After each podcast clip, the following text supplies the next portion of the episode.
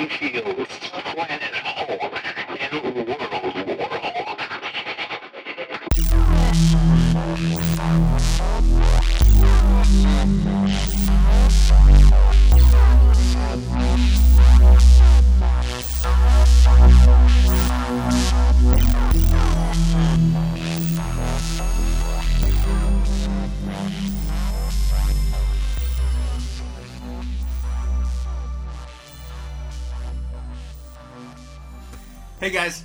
Minefields. My name's Joshua Michael. This is my best friend in the whole world, Colin. We hope you're taking good care of yourselves out there. Hopefully, uh, you haven't gotten pregnant or sick. We already went over that. Yeah. This is the second. This is This take is- two. this is- this is I take had a two. recorder issue.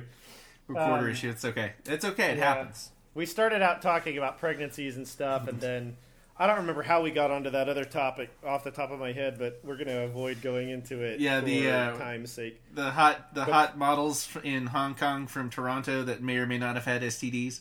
They, I, who the hell? I wouldn't know if they had STDs. I would, I would have found out if they had STDs. Yeah, I bet you would have.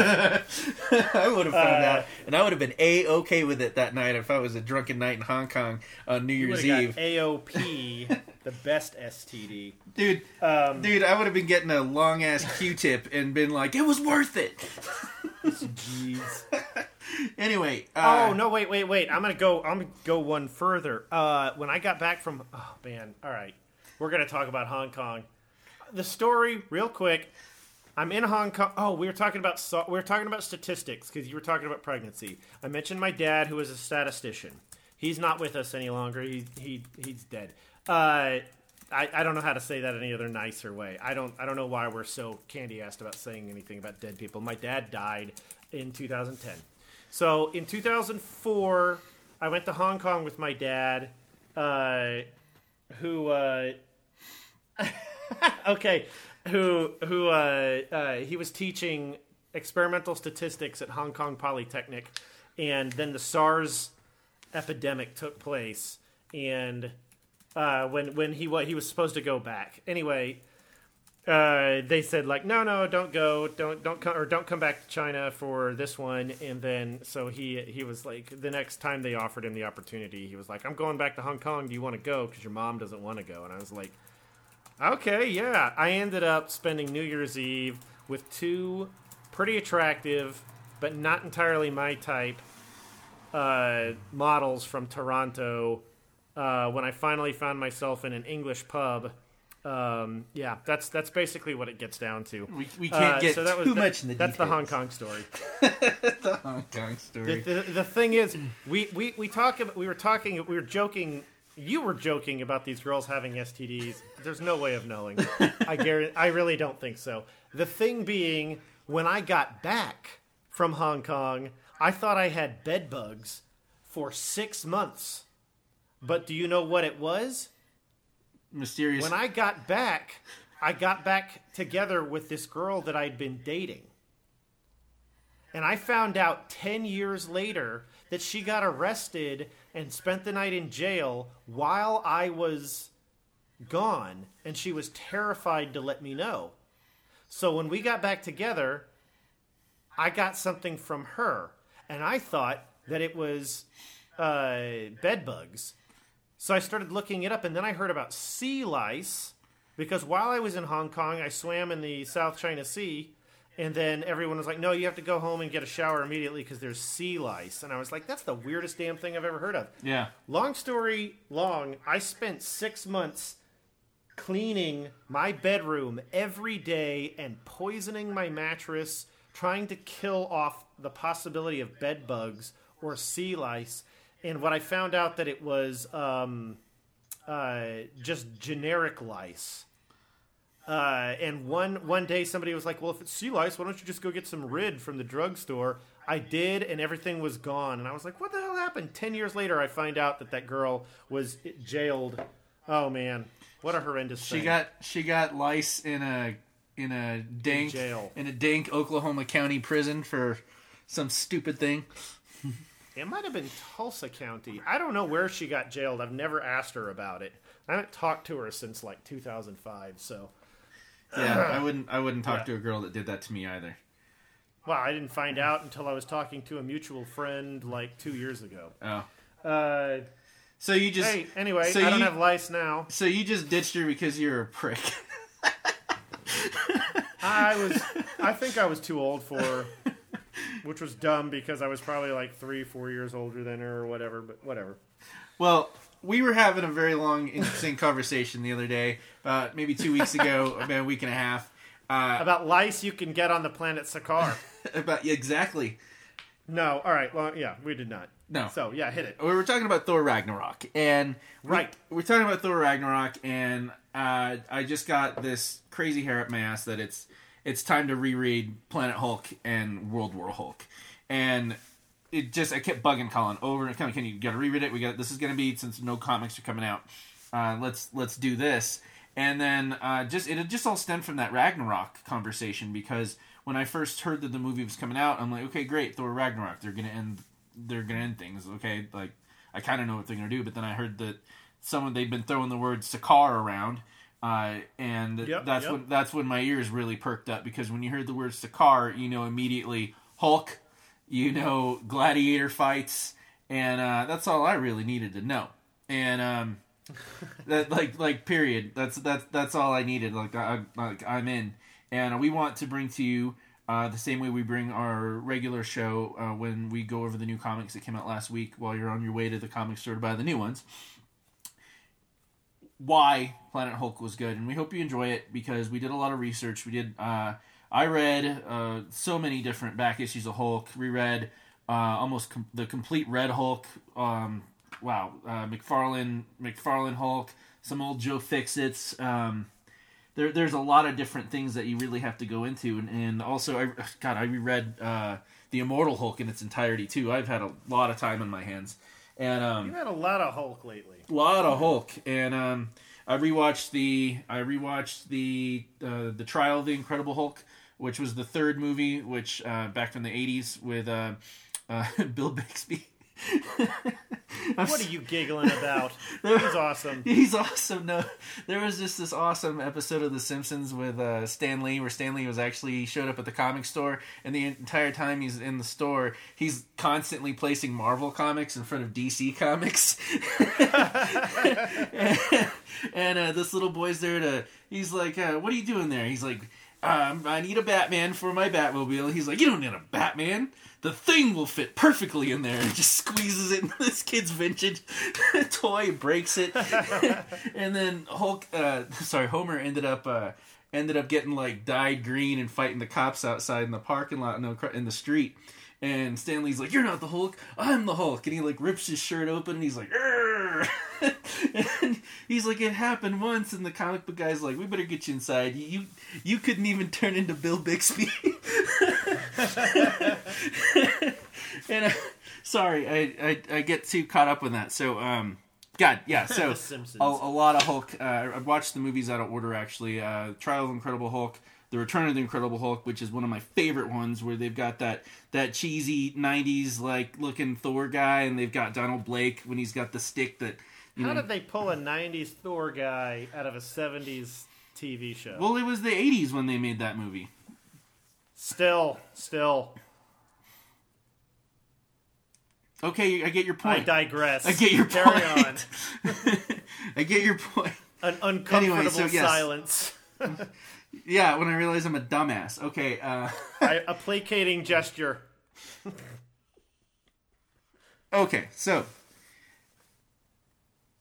this is why we think that the Hulk is awesome from the pages of Planet Hulk, World War Hulk. What what what was the deal? Like we, you said, like bringing up the bringing up the concept of Sakaar. Um, I was saying that I've only read through this material maybe the one time, and then so like what sticks with you? The thing is that the legacy of this book, the legacy of this storyline, has lasted a lot longer than anyone really thought it was. Because you you said you made a really good point earlier this idea that if you hadn't been reading the incredible hulk you didn't really know that this was coming. And then it started and it kept going and the like hulk readers and hulk fans were definitely grabbing their friends by the shoulder and being like, "Dude, if you haven't been reading this, it's fucking fire right now." It- the- the- uh, the though I don't think anybody said that in 2007 or whatever. The- uh, the best- 2006. the best parallel for that was uh, when Old Man Logan was coming out, and all of a sudden you're seeing that there's like fifth printing, and you're buying like the 4th Uh-huh. fourth one, that first print. You're like, what the hell? How come I can't find these? And you're you're forced to buy a fourth printing of something, and like, how did I not know this that this was happening? Um, it, it's extremely similar to that situation. Yeah, and I think that's the thing is that when okay, so this the Planet Hulk storyline took place in the regular Incredible Hulk uh, title, and it didn't start at some um, you know very particular number. It started in issue ninety two and ran through issue one hundred five.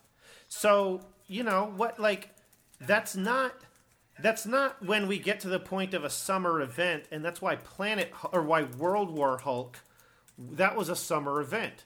That was a, a what is it? A it was a flagship book, and then there was a banner, not not even a joke, not even a pun, going across the top of every other tie-in that was that was happening. And I wonder, like, you know what? Oh, it, it just occurred to me to wonder this: Did they realize how hot a commodity, how hot an item Planet Hulk was, and decide this has got to be our next big summer event, like in a couple of months, and like strike while the iron was hot, or was this a planned thing for a while? That's a that's a Do good question. know? I think You know what? That's that's a that's a Comic Con panel question right there. I agree. Uh, my hypothesis is that uh, they there's some people that the really good writers that really, really, really wanted to do a Hulk movie and, and do Planet Hulk, but they needed to strike where the iron was hot because Thor needed the third Thor movie needed to came out, and uh, Ta- is it Taika Waititi? Yeah, yeah. Uh, he, I think he did a good job of incorporating everything because I really feel like he understands. I think he did the best that he could. Yeah. He's he was taking two completely different, massive storylines and trying to fit them into one regular runtime movie. Because Ragnarok was what a Peter David story, and um, and then this is and then Planet Hulk and World War Hulk is Greg Pak. I think the problem is that the Hulk in the MCU is characterized as a good guy no matter what. And despite the fact that, yeah, the Hulk's going to come in and wreck a place or whatever, you know, we, we all saw the Avengers movie coming and we're like, okay, hey, they're taking the Ultimates and they're making that into a movie. But if you realize if you read it the first six issues nobody knows what to do with this super team because there's nobody out there that could possibly take these guys and so bruce banner injects himself with the super soldier stack that he's working on Right. and becomes the hulk and wrecks manhattan so that the ultimates come out they fight him and they eventually take him not take him out well that makes banner look like a self I don't know. It makes him look like a, a, a, like I can't come up with the right word. I mean, he's just he's he's he has no self confidence, and he does this to himself, and he does this to everybody. And you can't make a movie where you're going to try to sell Hulk toys and have a character like that be the Hulk. Just like when you and I were talking about um, Hank Pym yesterday or the day before or whatever, and like, what are you going to do with Ant Man when you've got Hank Pym in there and you know that he slapped Jan at some point? right. And how do you how do you make that work? The Hulk in the MCU cannot be a bad guy. He could do something wrong, but we've got to see reluctance and shame in his expression while he's doing it, right when he realizes that he's doing it. That's why and that's that's what happened in uh um Well, he couldn't. Wakanda? What, Well, he couldn't. what- what- what's what happened in uh, Ultron, Age of Ultron? Well, well, uh, Hulk wasn't a bad guy in that. Like he, they accidentally made something that, and he flat out they, they the preface for it was like we're mad scientists. Okay, we're mad scientists. Go, let's do this. Um, I, I, Yeah, I, I like mean, it was the Scarlet Witch that set it off. I, I like what you're saying though, and I think that's the the good challenge to the Hulk is the fact that the way it's evolved after so many different uh, incantations went from just being the the dumb gray Hulk that they didn't think would work, and eventually, you know, they had trouble with the colors, and then they had to make him green, and then um, or vice versa. I can't remember. They're trying to make him green, and they could only make him gray. uh, But whatever. The it, I think he was orange one time, uh, and it's it's yeah. They started out with him gray, and it just wasn't that great. Well, uh, the, I think that the challenge is to making the Hulk into something different because it's it's a Jekyll and Hyde story. Obviously, um, starts out dummy Hulk, and then there's the the constant banter between uh, how much Bruce doesn't want to be the Hulk and get rid of it because of all the trouble it's causing between Thunderbolt Ross and Betsy or Betty and uh, and his friends, and then uh, constantly being turned on and used. And then how can we make the Hulk interesting again? Well, uh, we're talking the '80s. Man, I had a frog throat in my throat all week. in the in the eighties, and let's make him a sleazeball where he's not as smart and he's working at a Vegas hotel and he likes Gucci suits and stuff. Um, so uh, I've, I've got the list in front of me from the uh, when Bruce was actually had a little bit of uh, control during the Immortal Hulk. Was uh, there's Banner form, there's Bruce, there's Joe Fixit, then there's Hulk form, Devil Hulk, which is the one that takes over in the Immortal Hulk, the one that Banner has been scared of for decades. That if he this actually gets out, the the true id that he was holding back, if this one gets out, then then the world is going to end, and that's basically what Immortal Hulk is after in uh, some way, shape, or form in the Immortal Hulk. Uh, and then there's also the missing dormant one they haven't shown yet that because they're using Immortal Hulk to show all the different facades and faces of the Hulk. Uh, the missing dormant that haven't showed up yet in Immortal Hulk, which is Professor Hulk, and then Green Scar. From Well, I mean, from, from the Green Scar fascinates me in that I feel like there's not that much difference between that Hulk and one or two of the other Hulks. There's a there's a degree of intelligence there that isn't like. I mean, he. It's such a psychological drama. Uh, he's uh, he's there enough that he can be reasoned with. He's there enough to be articulate in his conversation if he chooses to talk. But I'm just I'm just not sure the green scar like that's a manifestation of the Hulk that exists on that world and I wonder if that has more to do with the idea that he could be injured there because of some kind of like you get into all those Star Trek stories where, you know, there's that episode of Deep Space Nine where nobody can die on this planet. They kill each other over and over again, but nobody can die. They always wake up from their wound or something. I mean, there's just an aspect, some kind of radiological thing that's going on on this planet that makes him capable of being injured. But of course, he, the more angry he gets, the more powerful he gets, and it takes him a long time to develop into that particular rage. I think the thing that bothers me ultimately about the entire planet and war of Hulk uh, situation is that he's still capable of thinking across the entire story. Right, right, and, And- and and you're you're getting ahead of yourself because when I said Maybe, green, yeah. when I said green scar, I just wanted to bring it back into uh, in full circle because that's where Oh, I get the you, yeah. green scar is what they one of the many names they have for him on on on Sakaar, which they call Planet Hulk. Uh, you know, on the on the Yeah. on the comic magazines we're buying, but it's actually called Sakaar. And uh, yeah, let's uh, let me get back to my reference pages here because I have a lot a lot of notes, man. I think the thing you asked me that, that got us to a launch off point was the idea of like when did I know that this was kind of going to be a thing? Uh, I- it was really like I had heard about it for a while, and then when we started seeing the trailers for Ragnarok, it it was proof verified by seeing the Hulk come out in his Planet Hulk costume with the pseudo Roman helmet with the mohawk, and then like uh, I don't remember seeing any particular weapon that I was like, oh, that's exactly it, and everything. But I think I expected more out of it. I don't. I did. I just. I don't know. I didn't think that Korg what needed to be funny, and I didn't think that Miek needed to be funny, and I think that there's a lot of wasted opportunity there. But dude, yeah, hit us up with the references because Well, the I have a totally different feel for it. You're I- perfectly correct. Like that movie was very borderline uh, unfunny to me. Like it was just funny enough, but too borderline on the on the the like stupid, snarky, hipster comedy that is too easy and and that what you hear in office talk now like that's how that like this isn't you're you're, Mm. you're getting close to being hipster bullshit and it, it was it was almost there it was it was Well, I think was- that's the problem. Is like everything had to be quippy. Yeah. The the complaint that I've seen, and we're we're getting into a greater MCU concern here, so I'll try to keep it s- concise.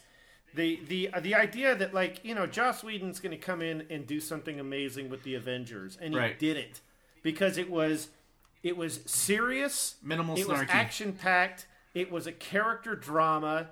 We didn't have to spend all that time developing everybody's backstory. Nobody had to sit there and explain, oh, this guy was frozen and blah, blah, blah, and this guy had shrapnel in his heart and whatever, because we had those movies. But we get a sense of their character in moments right before they go into this. And I almost feel like you could watch the Avengers without all of that backstory and get a sense of their personality and the kind of things that they have to overcome as people and how to function as a team. So the thing being, uh, they're quippy.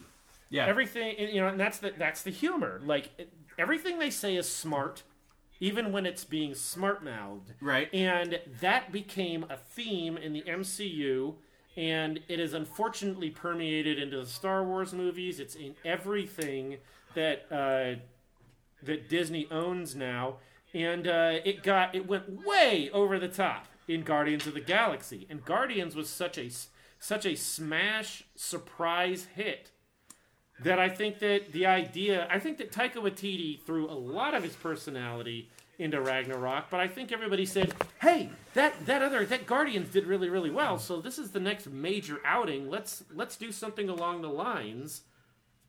And that's why there's the like kind of crazy electronic music 70s feel, which I think that you can always do with the Hulk. well the don't forget who did the you know who did the music for that right uh, was it Mark Mothersbaugh? Mark Mothersbaugh, yes sir, uh, founder of Devo. He did all the music for the Rugrats, and it Yeah. was it was just perfect video game, seventies psychedelic uh, EDM, and it, it definitely drove the story. It was definitely one of those things that the the movie definitely wouldn't have been what it was had the soundtrack not been so epic. Just like uh, Blade, Oh, yeah, or or uh, or uh, it's my birthday.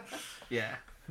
good good moments i Yeah. mean that's the thing i'm not going to say i don't like that movie i love that movie i would rather it have been in the end my complaint being that i want to be able to take captain america seriously i want to be able to take thor seriously but I wondered how they were. Well, I remember 2009 going, how are they going to pull this off? Thor, he's a god. Yeah. Like, how are they going to make this work? And then I went to see it and I was like, yes, this is incredible. I am so glad. And I would have, I wouldn't, I, like, you know, that I was, I had the opportunity to work on it and, and didn't pass the interview. So, like, I don't, I, I didn't know what I was going to go see. And I would have loved to have been able to tell everybody this is going to really click. You're going to like it. But uh, to take something that we could take seriously and suddenly make it just so goofy, really, I don't know, man. I'm not going to say I didn't like it, but at the same time, I was like, man, that's just not what I want out of Thor. Uh, but then we got way more serious than I think we could handle with Thor in the uh, in Infinity War and Endgame. Right. Um, except it's really hard to take him seriously now. And uh, then the whole business of like after having read this back to back, Planet Hulk and World War Hulk, I'm looking at it and just going, the spec. The, you know, you could have spent the first half of that movie. You could have launched Hulk into space after some craziness at Right. the end of Ultron. Because they never showed it. Exactly. The- the- like, how the hell did he get there? I just, it just doesn't make any sense at all. Um, It's they, could have, they could have done it. They could have been like, hey, yeah, well, something that Ultron and blah blah blah, and he's gonna go up there and there's a wormhole and we don't know anything about. Or it could have been the, an accident by the Guardians. I don't give a shit. There's an opportunity there to tie in stuff that pre-exists. If there's a cloaked Kree or Skrull ship floating around for 15, 20 years, there can be a wormhole uh, if you're going to get that wacky. And then, like, you know, we could have got him to Sakaar. We could have had like a like a real gladiator Hulk thing that could have got very psychological with Bruce trying to come out of his head, and we could have done all of this with Mark Ruffalo. We wouldn't have to have done this with uh, Ed Norton, and then we could have got insane having him come back to Earth with the Warbound, Right. who we would have been rooting for by that point. That's that's a, something that's gonna be a big point later that really chaps my ass. Oh yeah, That- that- I've gone on long Yeah. enough, man. Hit me up with your ideas. Now, okay, so uh, we find ourselves with uh, just to wrap that up with a dilemma. Is it really a Mm-hmm. missed opportunity? Taika Waititi knocked it out of the park. That was it's literally my favorite. Yeah, Mar- it's literally my favorite Marvel movie. Uh, number two, if he hadn't hit it out of the park, uh, was there some like uh, bureaucratic asshole at Disney was like like uh, no no we we, we don't want to the Hulk movies are statistically, you know, non-profitable. We want to make a billion dollars, not five hundred million dollars. And then so they were able to get a little bit of the Hulk mixed into Thor after a lot of love and grace by some great writers. So it, it, it, I have, it a, I have an answer to that. kind of a moot point. Uh, what is it? That it only matters in prints and ads. When you spend however much of your budget on making the movie, paying your actors, paying the crew, finishing the movie, special effects, and uh, uh, post production after effects, you're going to spend another full half of your budget on prints and ads. And it all matters on how you market that thing. And there is, like, was was it wasn't there an animated Planet Hulk? Uh, yes, yes, there was, but it Dude, it wasn't. I- it wasn't as hard hitting like this. It was. It was. It, I don't want to say it was a Hanna Well, they're going to market that to. You got to think about your age groups, okay? Your comic books were marketed to teens and twenty somethings and people who have always liked the Hulk, so they could do what they wanted to. There's no comics code authority. If you're going to do a cartoon, you're gonna have people trying to show this to their kids because it's a cartoon Right. who know what they're getting into because they like the comics, and then the other ones who are just people who are shopping at Walmart who are like, "Oh yeah, it's the Hulk," and then like, But- are you going to be t- show- t- showing a tale of genocide, revenge, and rage hitting? Well, You can't do that. It Well- can't be as hard hitting. Well, hold on. You got to realize that like it's a flip flop with DC and Marvel. The Marvel movies, uh, live action, are infinitely better than the live action DC movies. Yet their uh, their animation is is lukewarm compared to how like DC just knocks it out of the park every time they do a cartoon. Flashpoint, Well, uh, Killing well, Joke, then let me ask you: Killing this. Joke. is They did. yeah is Killing Joke is Superman Red Sun is that as hard hitting as I'm contemplating? I haven't seen it yet, and we should probably Okay. Uh, we'll we'll get into that. Yeah, we but- should watch those. We should totally but, watch those. But now that we now we got to talk uh, now now that you've now that people that may not have seen or read or read what we're talking about, uh, we got to talk about actual Planet Hulk. Starting in Hulk 19, uh, from, Yeah, we do need a synopsis. This was uh, this was issue 90, 92 from when Hulk restarted for number one in 1999.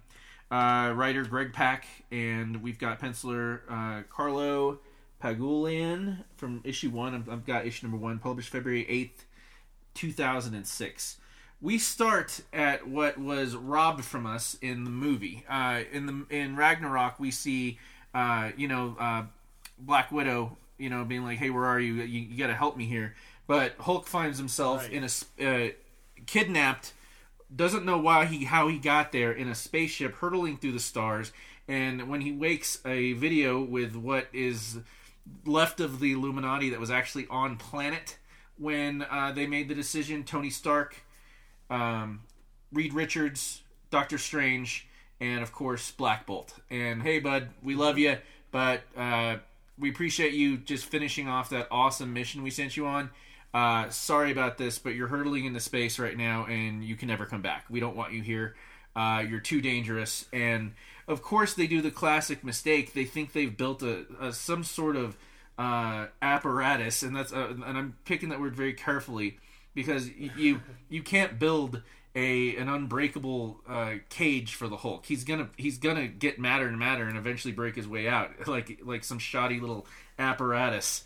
And he busts his way out, and the the ship ends up going through uh, like a wormhole and landing on planet Sakaar.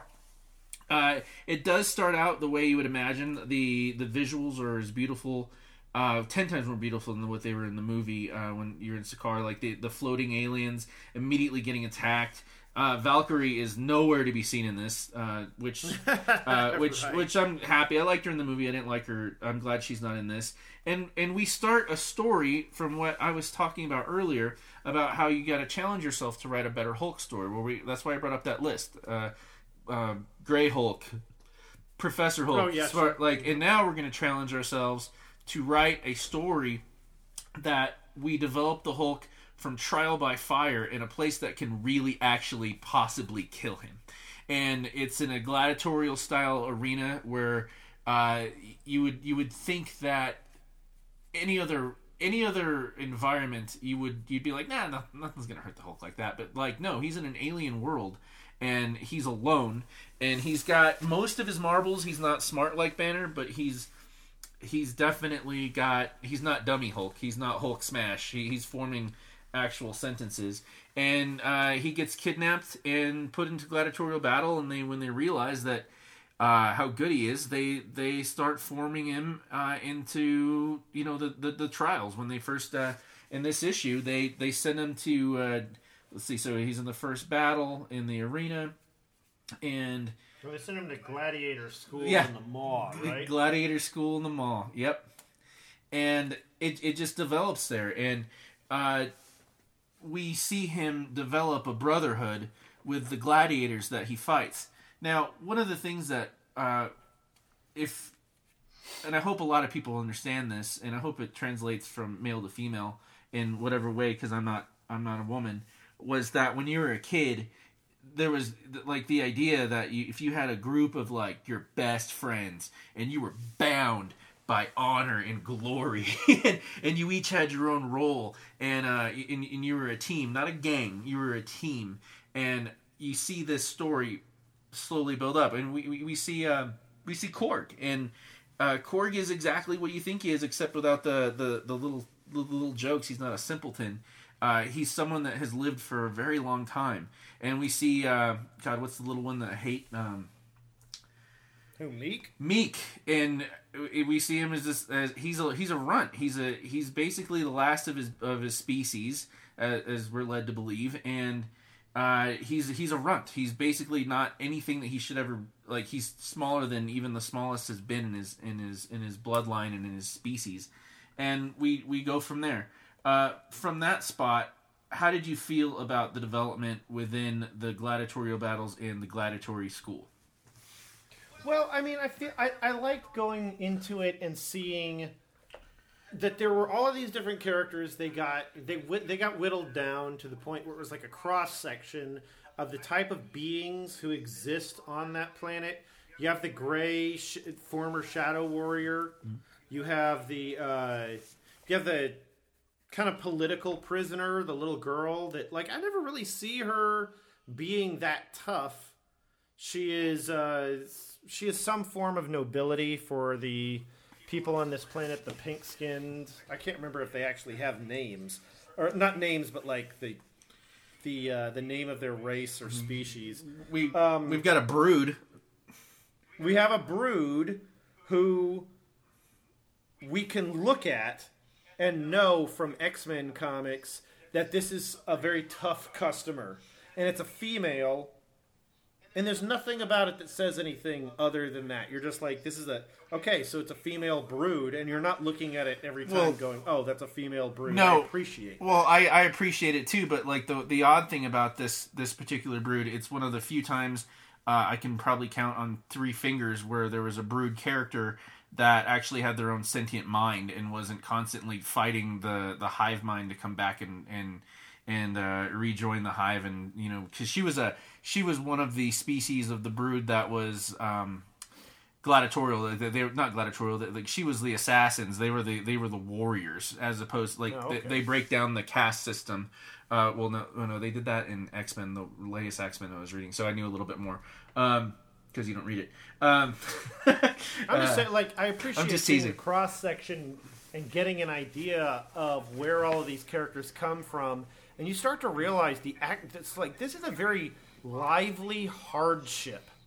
Like when you get into cosmic Marvel stuff and you're reading about like Ronan the Accuser being exiled somewhere, or Clark, the, not Clark, uh, Kl'rt, the Super Skrull, being, you know, cast aside from Skrull society, and the, all all the time these characters are all in these hard scrabble, messy, dirty, sweaty little shithole worlds, uh, and that really seems to be like the only reason anyone goes to this planet is because there's breathable air and there's no decent resources. This is just a place where people can actually set down and then they get stuck there. You know? Like every planet in Cosmic Marvel seems like that. You rarely get to go to a nice like Nova Corps planet from Guardians of the Galaxy. Right. And Where uh, there's water and stuff. And it's, so it's like really harsh realities for all of these people out there. This planet is even worse than that because they've all suffered from a, an, an invasive species called the spikes. And uh, it's just it's a it's just a horrible place. So they they get sent to this gladiator combat school, and they've all got those obedience discs on them, correct. that are controlled by their like gladiator school leader. Uh, Well, and the situation gets difficult because some of these characters, it's like they all have a prejudice. They all hate somebody else. They all hate that guy because that guy's people messed with my life and ruined my village or ruined my people or ruined my family specifically. And so there's this constant thing that they have to get over, and it persists past the big win at the end of this story, too. agreed. And Uh, but we'll get into that. Agreed. Now, uh, uh, one of the things that is the the linchpins to this is not just developing the Hulk, but all these characters, just like you said, they hate, but they're also a bunch of vagabonds. They're wayward. They uh, and, and they've lost everything. And you're you're right. They're on a planet that gives any no sort of natural resources. But as they're fighting their way through these battles, these these these uh, WWE style, um, but death included uh, uh, gladiator battles is that the further they go, the more and more they get respected, and the more and more they're given food and more opportunity. But that's they don't want it. They're, they they like it, like it, it appealed to me was because like uh, I, I didn't grow up poor, but we certainly didn't have like uh, I, I was never without, not in the least bit. Like uh, my dad was really great, and so was my mom. But at the same time, though, growing up on military bases with officer kids, and my mom, my dad was an enlisted thing. Like I didn't like hanging out with officer kids. I fucking hated them. I wanted nothing to do with them because they were like that. There was that was stuff that wasn't for, that wasn't us. Like I had a there was just a line in the sand, and I didn't want anything to do with that. And these gladiators want nothing to do with it either. And as the story progresses, you see you see them grow, and we've got I'm pulling up the list of their names here because they they form, and this is something that spoke to me as well, is the the warbound um, pact when they realize that they're not only stuck together but they want to be together and the hulk is still constantly reluctantly no i don't want to but then he does he puts his hand in uh, and the the, Yeah. the the fist bump warbound and as the story progresses uh, every now and then someone like Miek evolves throughout this story from the smallest to uh, a more medium size and the only male left. and uh, and uh, am I right about that? Was the only male left, or no? He was one of the only kings left. He he like mutated. Yeah, it turned out he had a degree of nobility in his Yeah. genome somehow. And uh, they, they they progress and anytime one of them is having a, a problem with what's going on they they constantly mention hey we're warbound. And like yeah you're right. Okay like we'll figure this out together. And you see the hulk constantly struggle with that. And i'm, I'm bringing up let me know what you're thinking about that while i bring up the list of the uh, of the exact names of the warbound because i want to make sure i get them right. Let's Yeah, I mean, I did. I agree. I, when Me- Miek actually, you're you you watch Ragnarok and he has no lines, and he's just Yeah. got like knives attached to his wrists or whatever. He's a bug-eyed, insectoid creature with four four arms and two legs, and his speech is broken up by little ticks and stuff like that. So I wondered for a second if he's the same uh, species as Bug from Guardians of the Galaxy from the Dan Abnett and Andy Lanning. Okay. Actually, that's something I want to look up. It's not something I remembered to double check, but uh, it's this whole business of like he's not insectoid like the Brood is obviously insectoid. Uh, kind of like a xenomorph in Right. uh, Aliens, but at the same time, you're like, okay, I can buy that he's an insect and whatever. I'm actually the- scrolling through some material too, trying to find out. The, uh, okay, me. so Mieks, Mieks. Uh, let's see what we we got him classified as. Miek the Unhived, uh, affiliation Yeah. Warbound, ba- base of operations Sakaar, later Earth. Uh, Sakara native. They don't they don't bring up his actual genome, or whatever you want to call it. And then there's No Name, which was the name of the our, our brood. Uh, awesome. Yeah, the name of the brood. Yeah, Yep. they don't have names at all. That's awesome. Of course, we have Korg. Uh, Korg, yeah. See, that's the beauty of it. Now, I, I want to go back and talk to you about talk to you about Korg. When you He's go back and he's- you watch, sorry, He's he's Kronan. right. So when you go back to the first issues of Thor or Journey into Mystery with Thor, uh, those are some of the first beings that he fights. The Stone Men who invade Earth, and he fights them and like breaks them with Mjolnir. So that's even rec- recounted.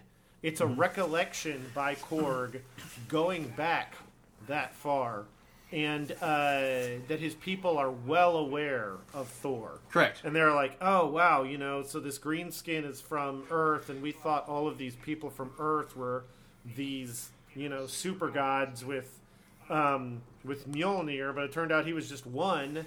And so we, but we never went back because of That- it. And that flashback was great. That flashback That was, was great really in, the, in- cool. in, the old in the old Kirby style. Yeah, it was Kirby. It was totally Kirby. Um, and then like, and then so when you watch uh, Thor, the Dark World at the beginning when Thor is introduced in the movie, they're fighting on one of the other worlds. The Marauder champion that he fights and beats is a Stone Man.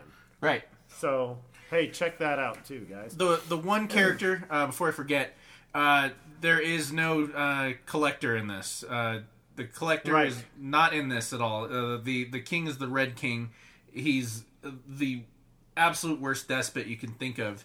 And we, if you're gonna like, how can you pick Miek as comic relief and and not bring any in any way Hiroim the Old Strong, who we are introduced as Hiroim the Shamed, and his Yeah. his backstory was fascinating, where he was basically his species like they they picked him to be like the most pure of the pure to eventually become like uh, the equivalent of like a the pope or bishop in, in, in some holy way and when he's given his final trial when they uh when they test him and they get into his mind because they're empaths, that they realize that his his shame, his uh, his actual real why they called him the shamed is because he's supposed to be pious and give himself up to a higher power, and when they realize that he kind of wants to be a higher power, and they expel him and they name him his final name, Hiroim the Shamed, that they know him by, and eventually. Uh, he becomes the one that actually really gets into. He was the first one that saw Banner, wasn't he?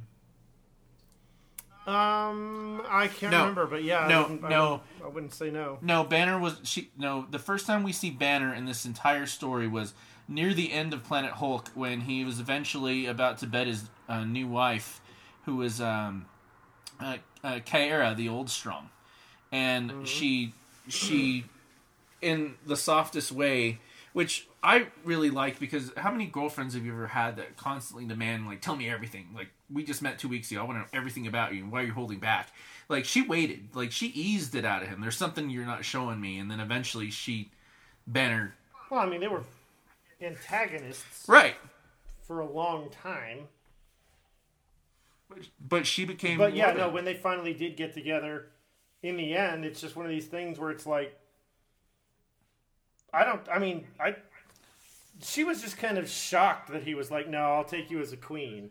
I don't think that Yeah. was something that she was really considering, and I really love the way that she, the the the penciling, the illustrated interpretation of her like demurring a little bit, you know, just oh, okay, yeah, that's I'm not going to say no to that. That's awesome. You know, And I just then, think uh, really good expression there.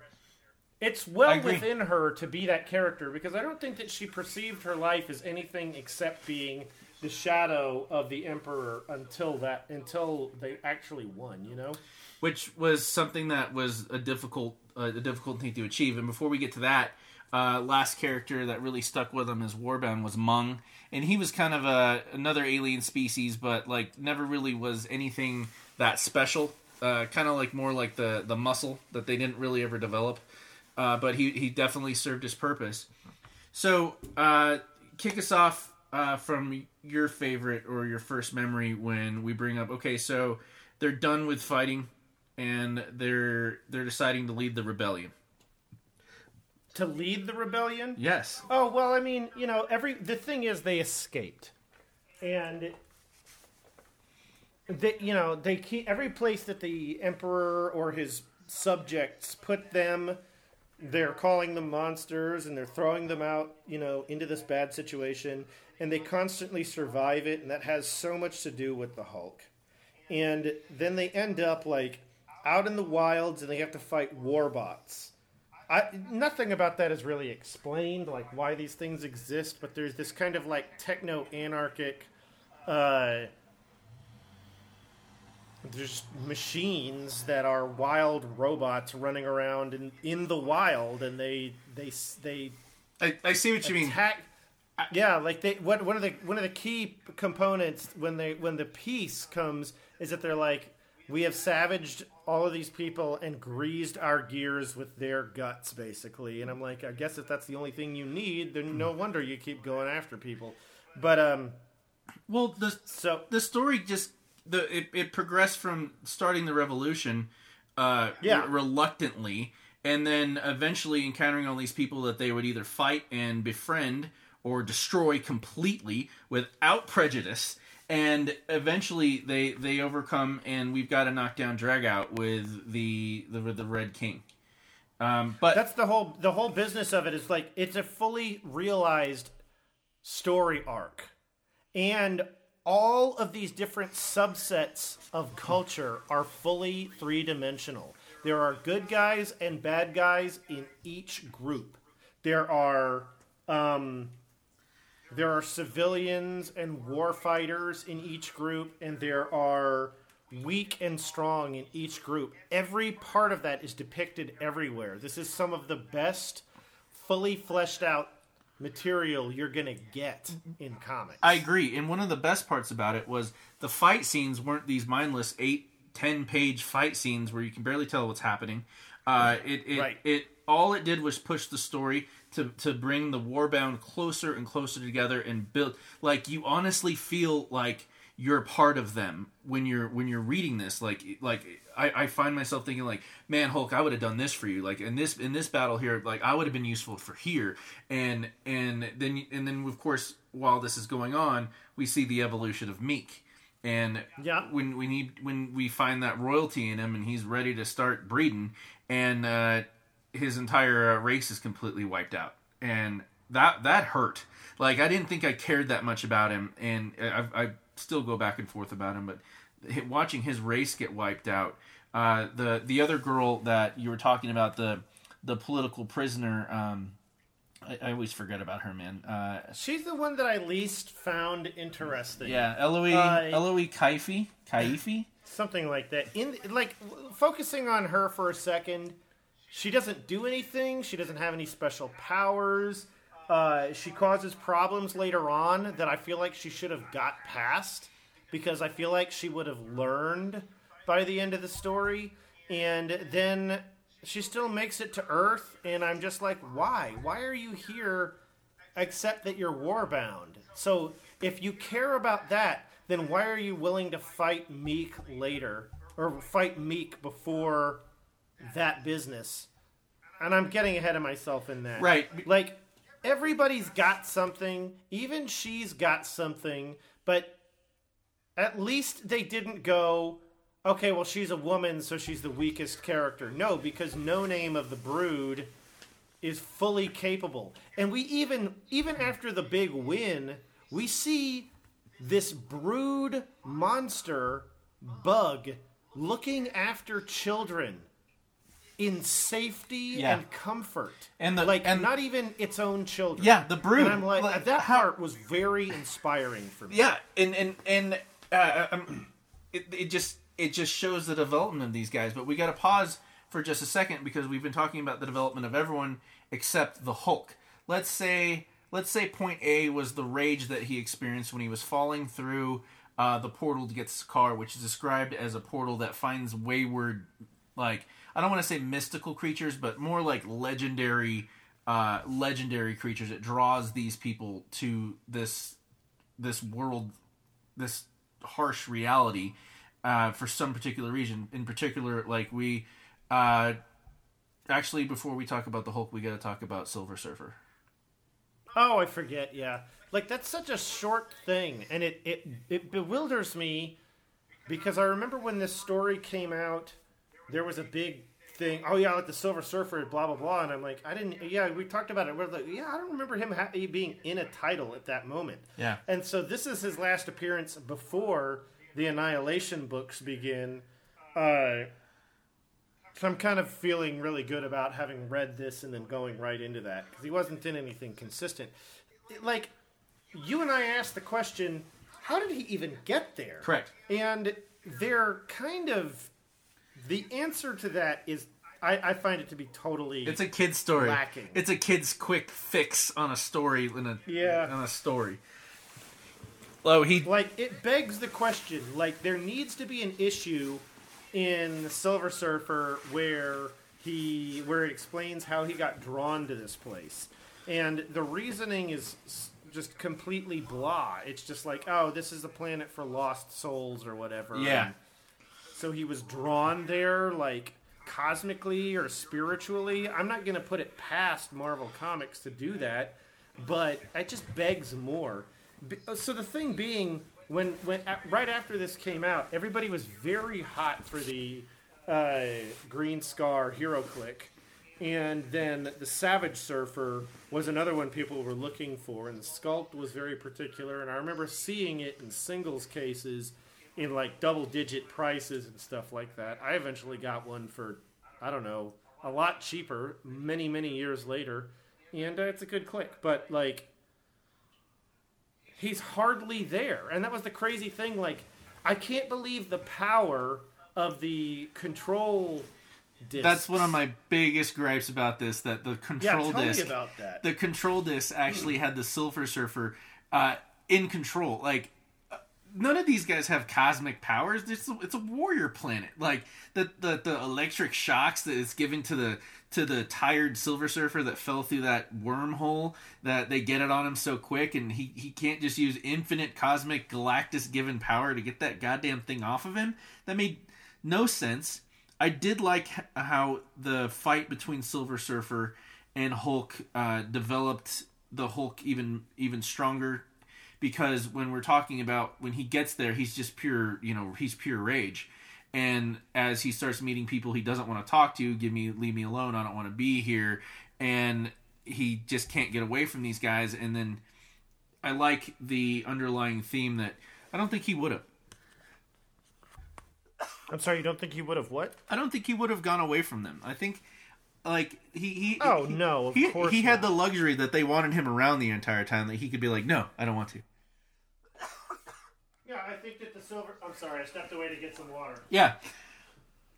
No, the the, the Silver Surfer that like it definitely helped propel the story, uh, but only after they had their fight and Yeah. the the fight wasn't this epic twenty page thing. Uh, y- you could see them growing, and you could see what this. It was just more of a the the development. Like I, I feel like there was a humbleness that needed to be established in the Surfer, and he he definitely got that in Planet Sakaar.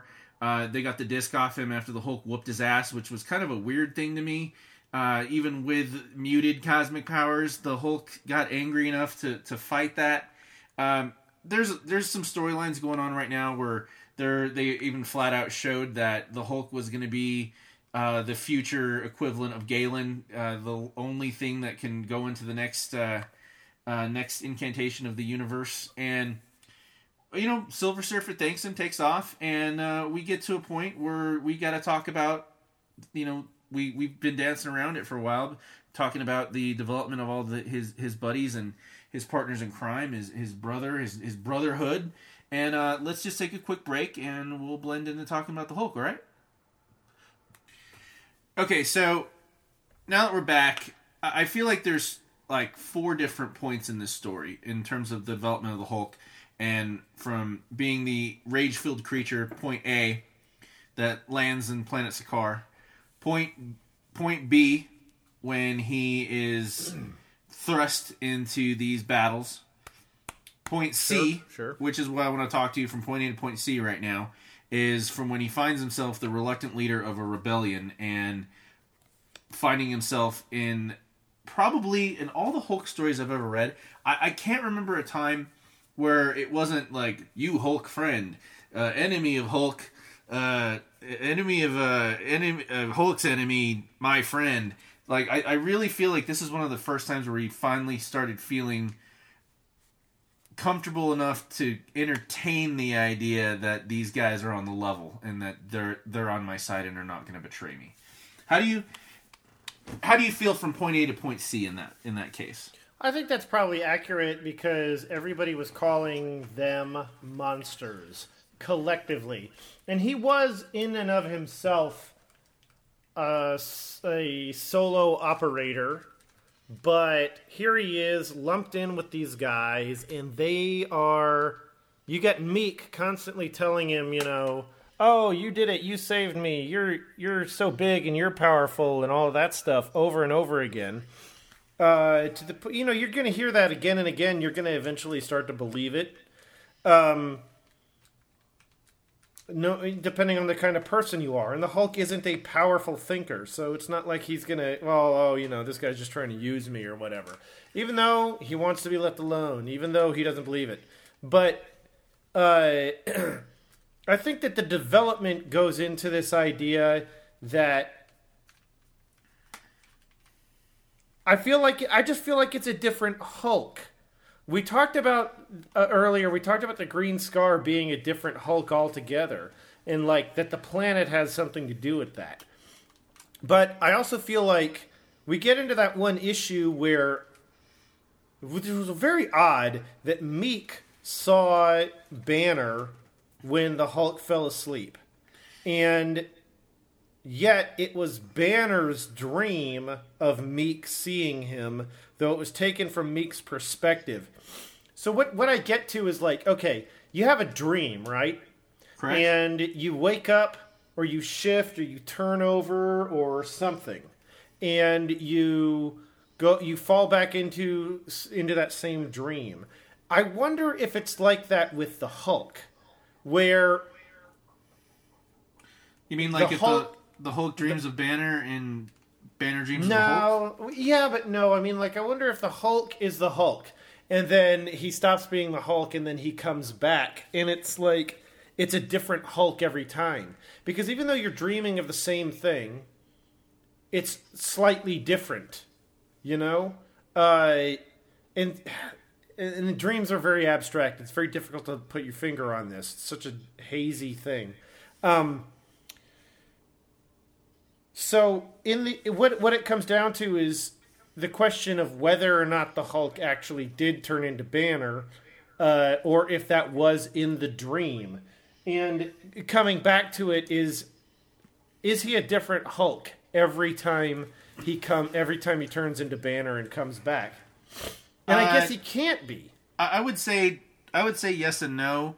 Yes, if we're talking about every incantation of the Hulk, but no within each individual cap uh, uh, um, capsulized uh, idea of or storyline of the Hulk. Like no, they like Yeah.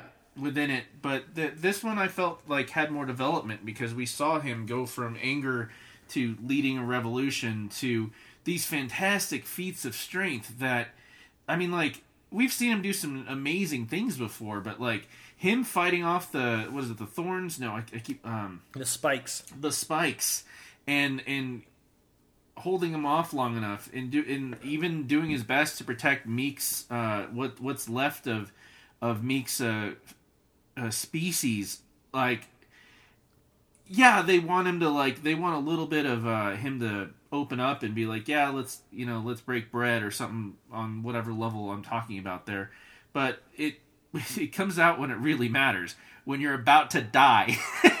And, Yeah. and nothing's gonna save you. And and then hulk destroys this awesome void creature or defeats the silver surfer or fights off the spikes long enough or puts out this gigantic fire that you would never think. And god I, like just the more i think about it the more i'm getting more convoluted about it in my head and i apologize.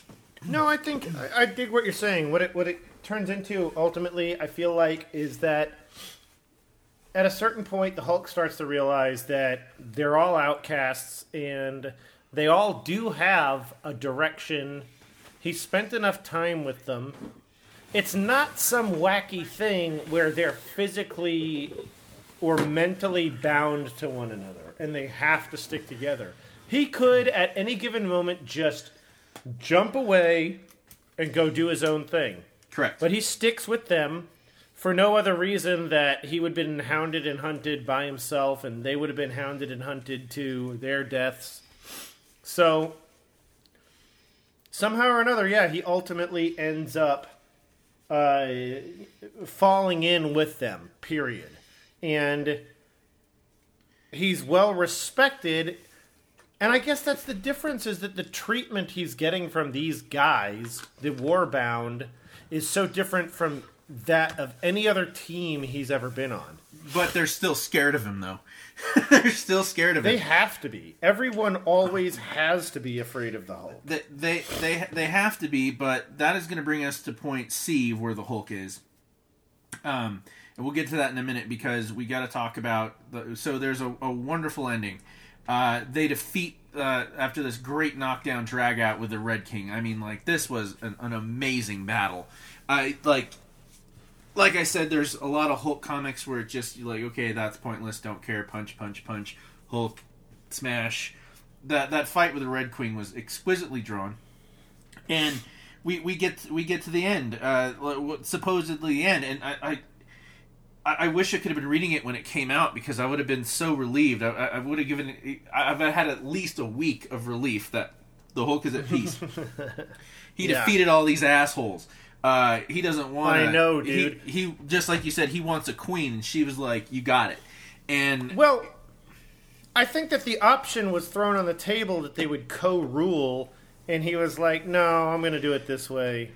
Well, I Because agree. then I agree. everyone would respect her on that level as They- royalty. Well, they already respected her, but the fact that she got the Hulk to lay with her and become Banner, she's got a child, uh, which is unheard of, and we've we've got a moment of peace. We just like you said, we see No Name uh, uh, playing and frolicking and and, and uh, protecting the kids when they're when they're playing.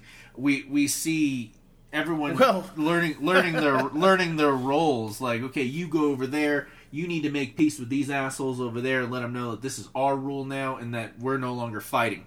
And if they've got a problem with it, settle them down, and then and then we'll have some more peace talks. we get to Is that. not this the stuff that you kind of got irritated with with The Walking Dead way back? Like nothing is happening anymore. Everybody's happy. Everything's all No, right. no, no. It's it's not that. It's not. It's not that I. It's not that. Well, I can see your point. Uh, it's I was not. so yeah, I'm not engrossed- nailing you on that. I'm just saying. No, like, no, no. I get it, and, and, and I'm. I'm I'm so glad you brought that point up. I'm so fucking glad you brought that point up because I was so immersed in the story that the writer in me, the the uh, pessimistic, uh, um, I can see things coming, was asleep, and the the the person that thoroughly enjoys comics without being like, "Oh God, that was a terrible piece of dialogue, or "Oh, obviously this is going to happen." That guy was uh, he was thoroughly euthanized, and I was just so relieved as as a, a pure comic lover and reader in in the form, genre, artwork, uh, you name it. And then tell us what happens. Well, that was the thing that I get. I mean, like when you get down to that, it's it's, it's a twofer. Uh, It's a and double you get down to it, and it's called Anni- or like Annihilation or something like that, Part One, and you're like, hey, everything's great, everything's great, and in the last frame, it's like the bomb goes off, and uh, they're dealing with it for the entire next issue. So, yeah, that's the thing. Is like it, it's not a complaint, but the the point that I'm kind of bringing up is this idea that sometimes that everything's okay and there's a undercurrent of concern going on thing only lasts. It'll last for issues and issues in some books, but not this book. Uh, this just keeps the pace going, and I think that's the thing because the Hulk can always be about smashing, but I think its readers, no matter who they are, can always appreciate the psychological study of the character of the Hulk and the duality of the character with Bruce Banner. Um, and Well, then it's this whole business of like, uh, Well, it's leading us to point C. I mean D. yeah. It's, it's leading us to point D. So we've got this moment of peace. I'm just so enthralled, looking forward to maybe 12 more issues of of whatever they're going to do on Sakaar. I want to know what they're going to do with all these uh, rival tribes. Maybe something uh, cosmic might show up or a celestial. I don't care. This is so much fun.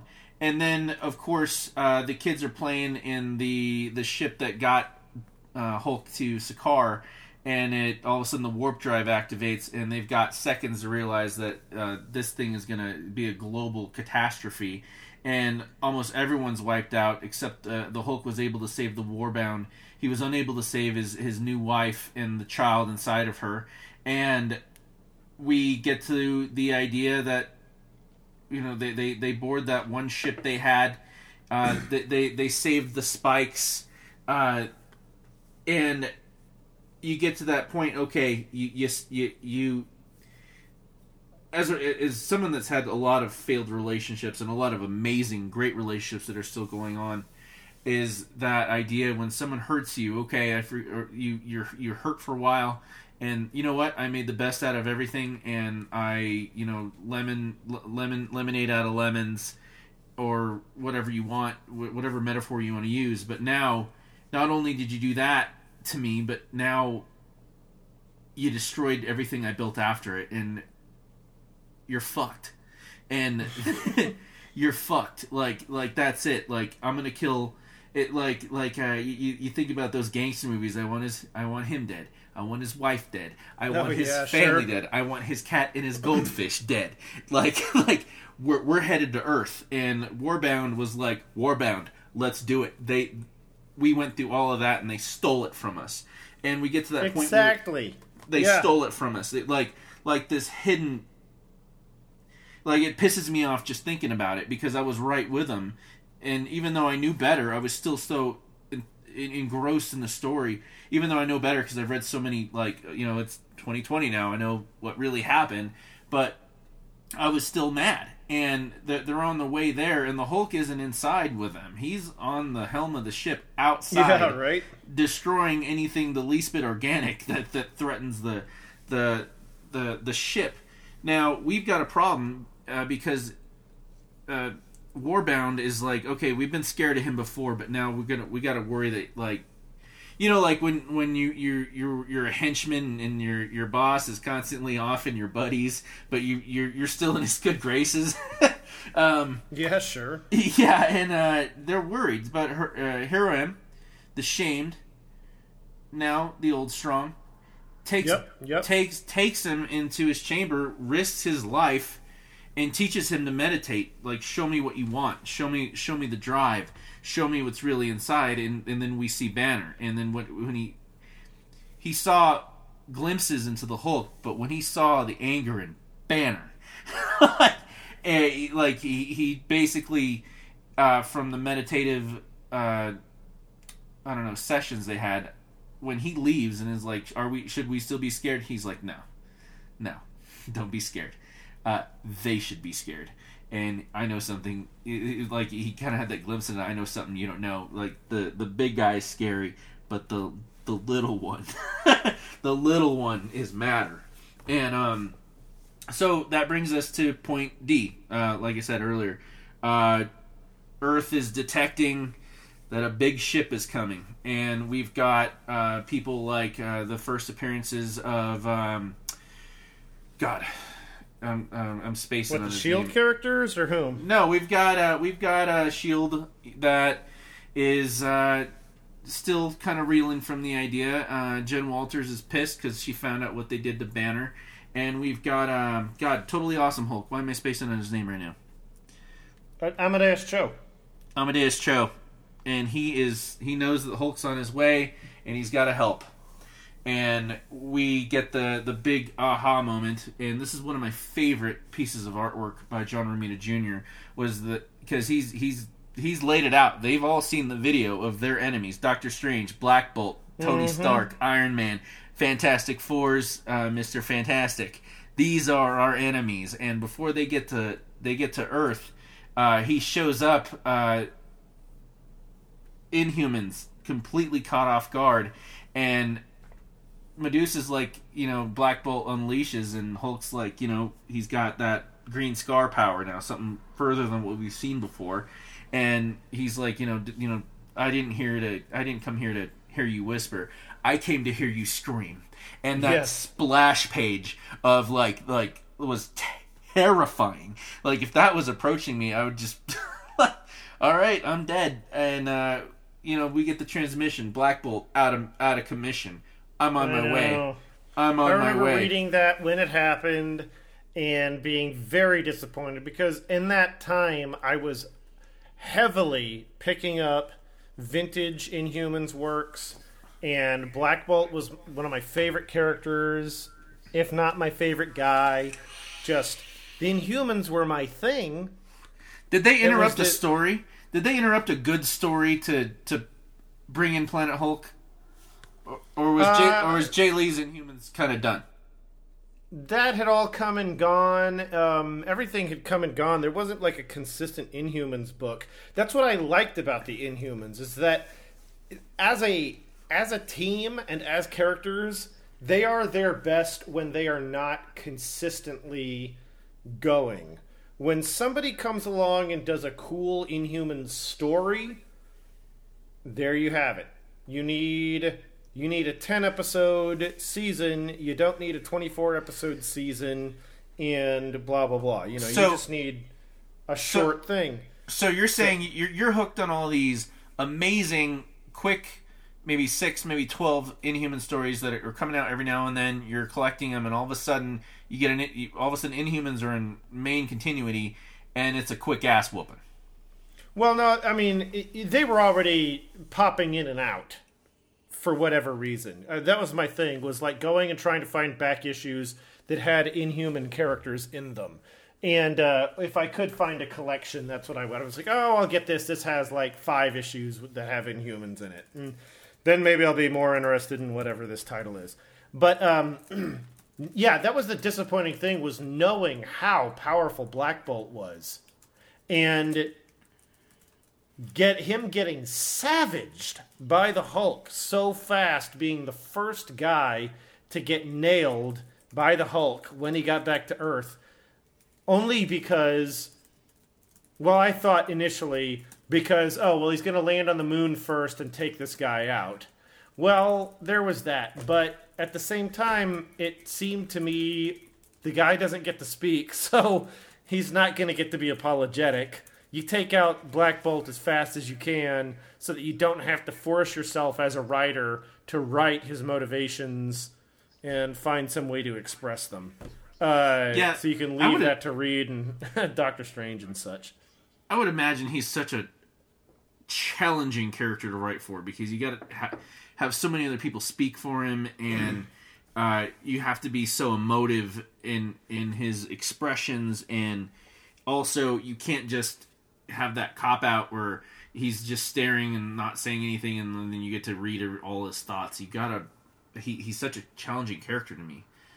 I mean, the best that I've ever seen that done was with uh, Snake Eyes in issue 155 of Marvel's G.I. Joe, uh, where a guy from Vietnam's kid is thinking about joining the military, and because Snake Eyes served with his dad, he's saying, like, hey, what do you think about this? And Snake Eyes in long form hand writes out this entire letter to him that is expressed through every panel in the issue. And that's the best that I've ever seen a character who character who is classified as mute being able to express themselves.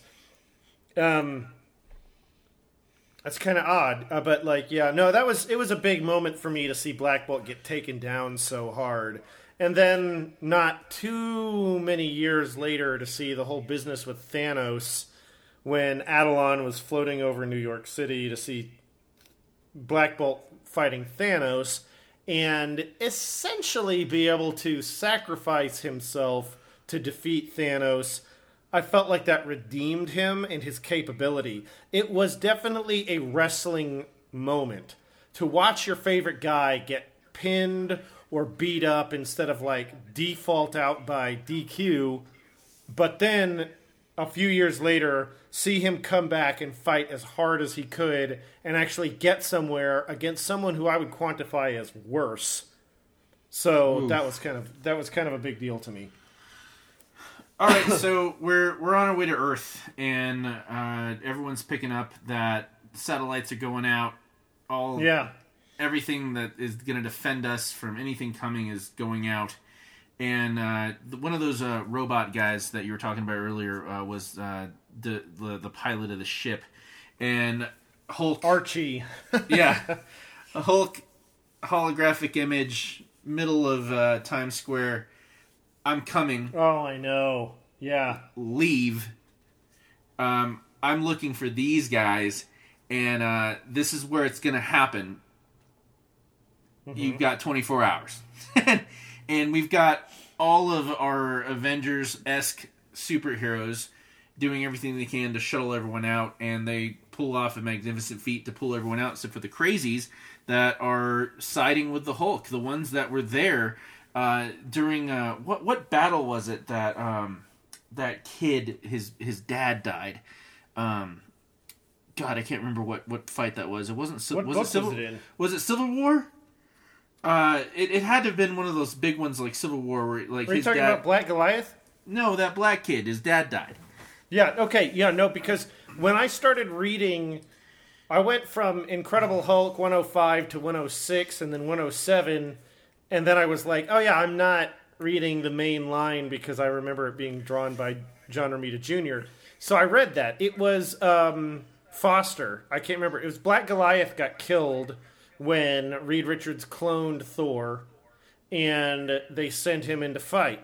Well, that black kid that you're talking about is his nephew. Oh, And yeah, so yeah. Yeah, he's yeah. pissed, and he wants to see the Hulk come down and wreck the planet.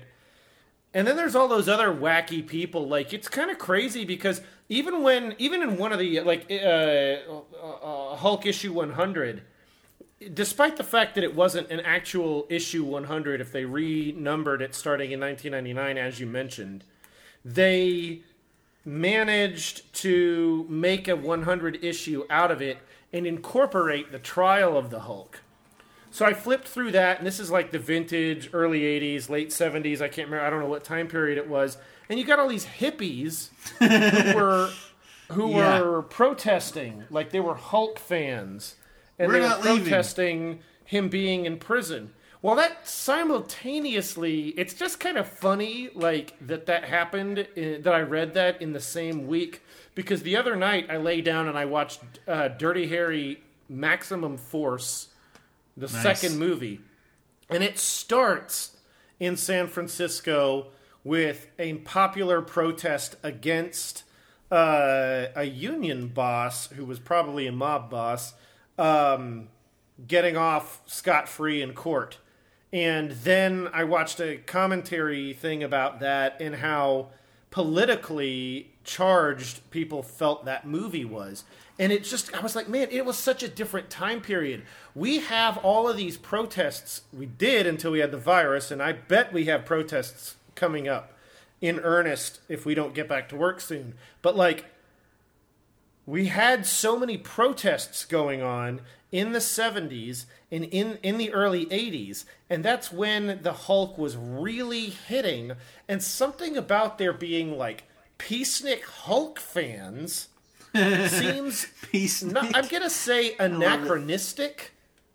I don't know if that's the right way to go with it but the, it just seems uh, counterintuitive that they would be peaceniks wanting to see a guy who beats the crap out of everything and smashes as their hero, but it's because he's not part of the system. So, dude, I mean, all of that, so that the whole wackiness, like, was that something that Greg Pak writing this said, I want to incorporate these people, like there would be Hulk fans who stuck around in New York like they did in the old days. I was like, man, what a stretch.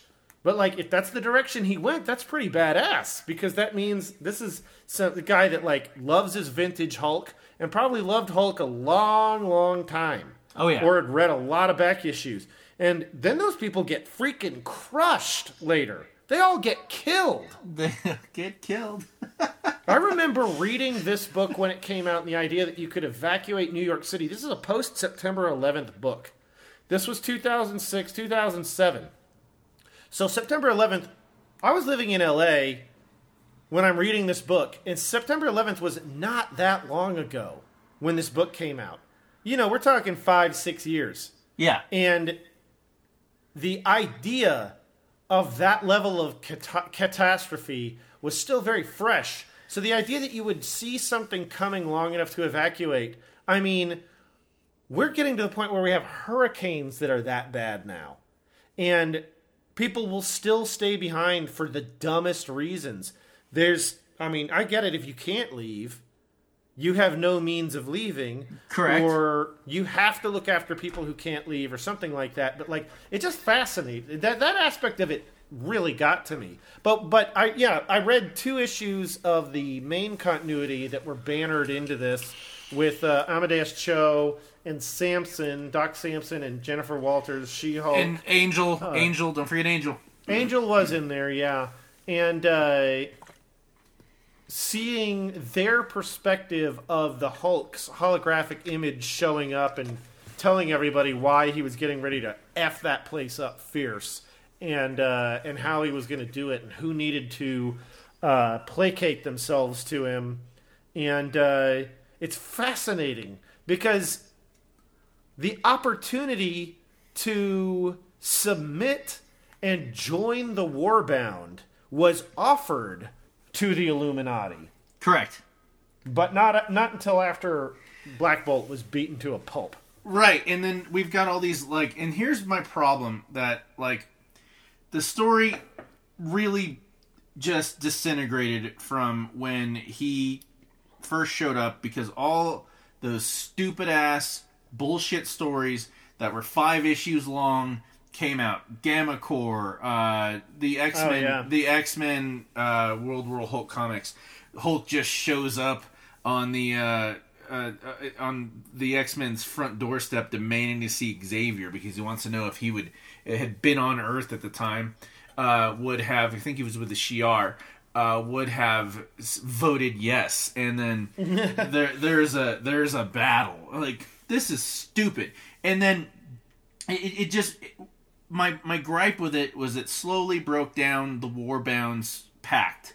It it it it, it made it into. I really think it should have been one of those things where they all should have died, and the, including the Hulk, and they should have put the Hulk in the shelf for a year, uh, because Oh, dude, I love that kind of logic.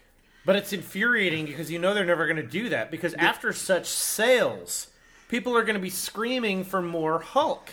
Right, and, And then you're, you're- just to you ruin a can't. story for money, and and that's that. I'm just so confused. I, I think that's why I like indie comics so much, is because if I get too big and I've got my own indie comic, we've got our own indie comic. If we when we decide no, we said no.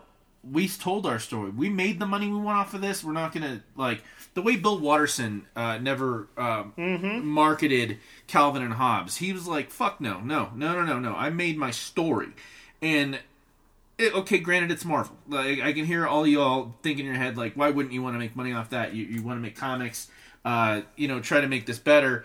But what happens? You got to remember what happens after a big event story is that the next month of Marvel or DC sucks.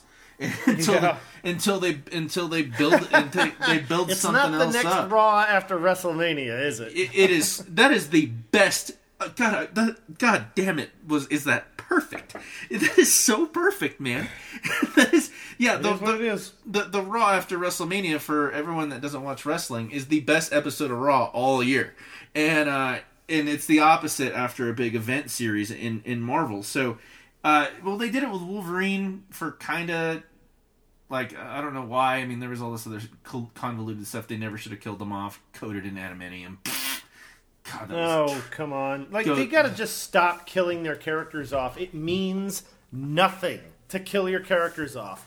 If you, especially if you're bringing them back. It meant something when they were like, oh, we're not gonna get the license for X-Men back from Fox. yeah. So let's kill. Let's eliminate so much X Men stuff, and let's push Inhumans to the front, which ruined the Inhumans. Put them on and the they shelf. still haven't solved any of this stuff No. when going it with the Terrigen mist going around the world and stuff like that. Well, in the comics they did. In the comics they did. oh, but- what did they end up deciding? Did they Oh. just uh, well, put a big fan? Did Tony Stark create a big fan and blow it into space?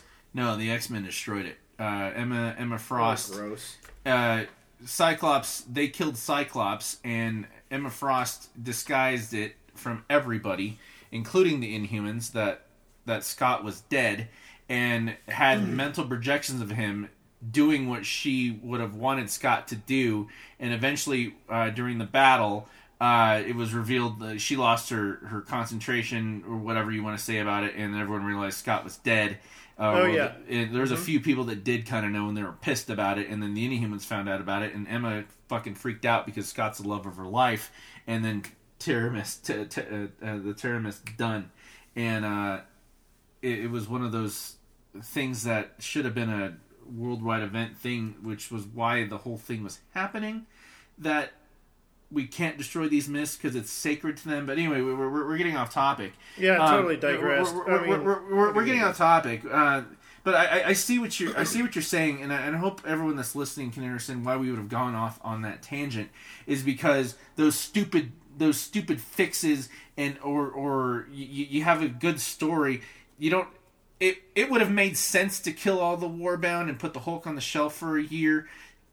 But Develop they're never going to do something like that. Yeah. develop someone else.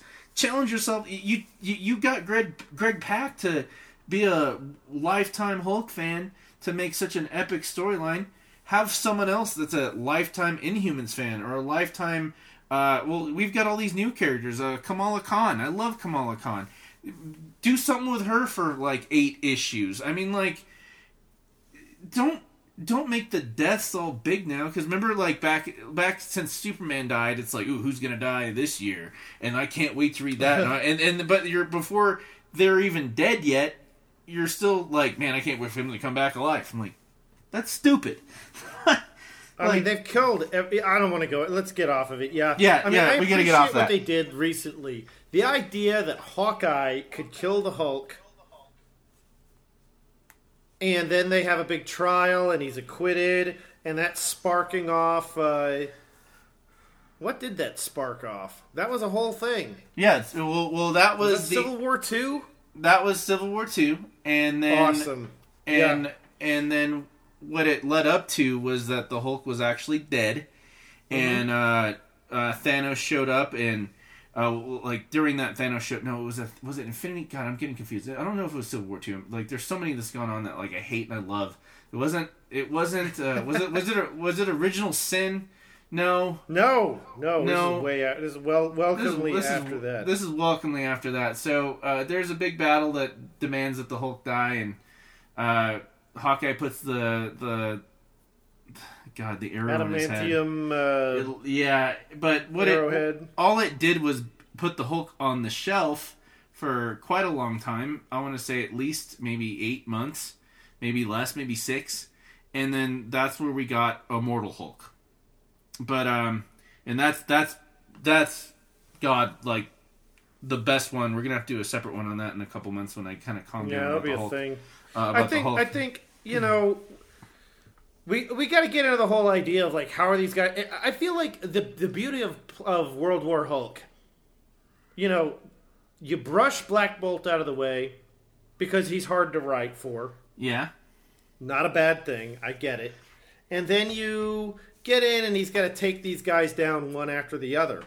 I don't know why the Warbound. It, it, it's like it would have been interesting to see well, an accidental death of one Warbound character after the other in this fight. But because we'll- you think about all of the insane crap that they've gone through, you're going to really feel that. we've got the opposite when uh, Korg met met Rick Jones.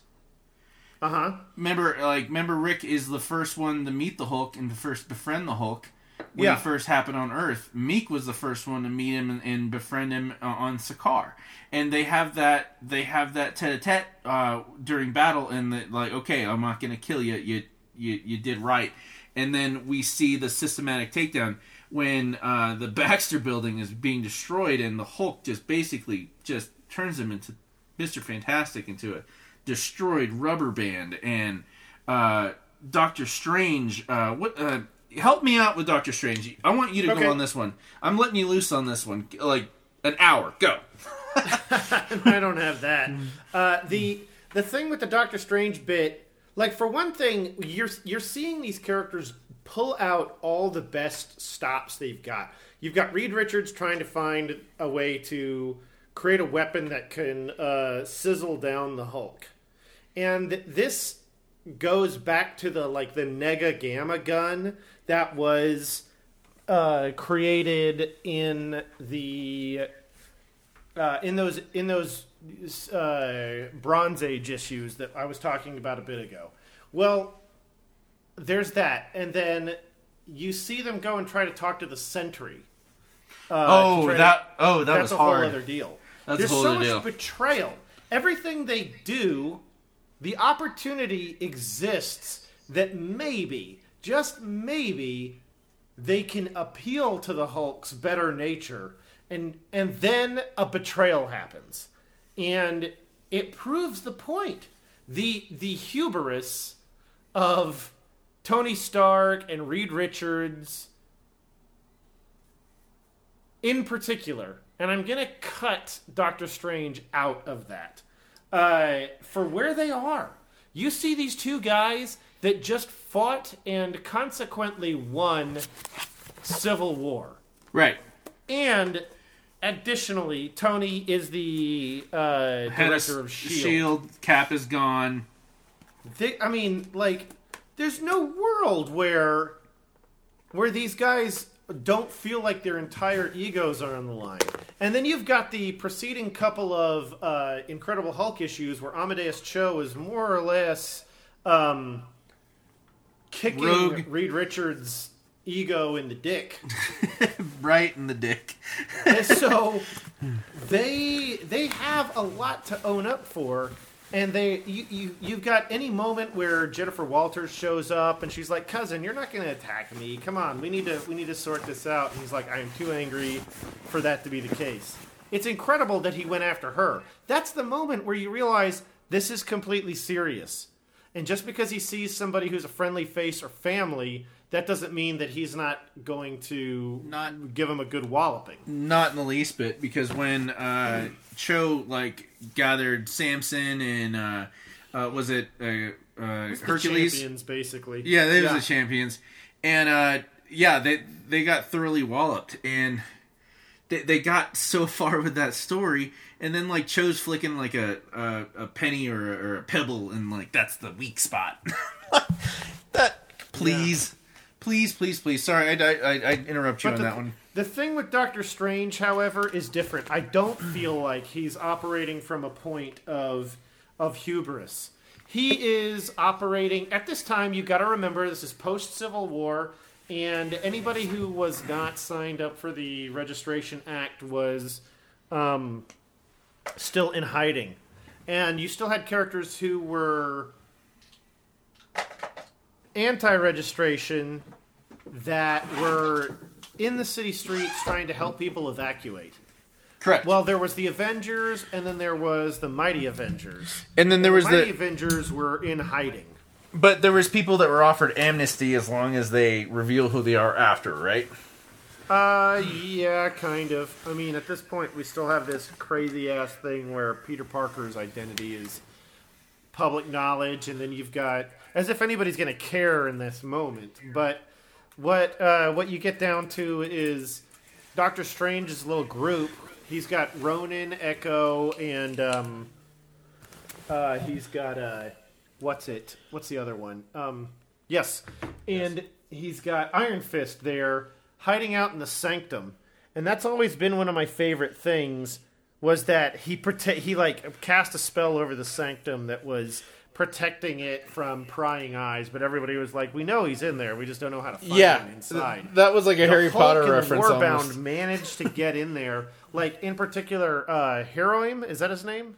Yes, yes, yeah. He could sense it. He could sense it. he could sense it and he was like I, I can i can get through this that's what that's what i think is lacking here the opportunity for the warbound to go through these guys one after the other and either get defeated or defeat somebody and then the, you know you, i think the because like i said earlier they've already been through so much on Sakaar Rather than they the haven't fought super powered super soldier or super people on Earth with a fully different power set than anything they've ever dealt with.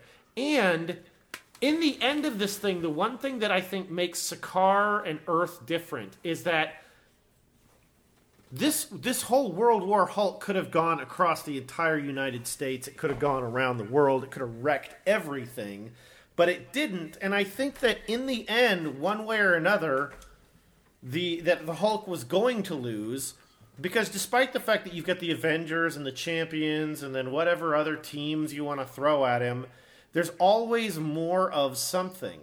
And what it boils down to is his focus was just getting back at those four guys. And correct. and what what, you- I'm I'm coming I'm coming to a to a complete bit here. Sorry, sorry, the thing, sorry. The thing being that once he defeated them, he didn't have any need to defeat the rest of the world. But the rest of the world was still there. He hadn't wrecked Nevada. He hadn't wrecked Idaho. He hadn't wrecked Canada. The, the whole full force of the rest of a complete world that hadn't been rendered useless by the spikes and by some dippy emperor, among other things, could throw its entire weight at him. But I think they would have got up and left and gone back to space to find some other place. And so what what, it, when you get down to Doctor Strange, it's all different because he's trying to connect with Bruce through the astral form. You can't hurt the astral form. He's trying to connect with Bruce. He's trying to connect. He's trying to connect.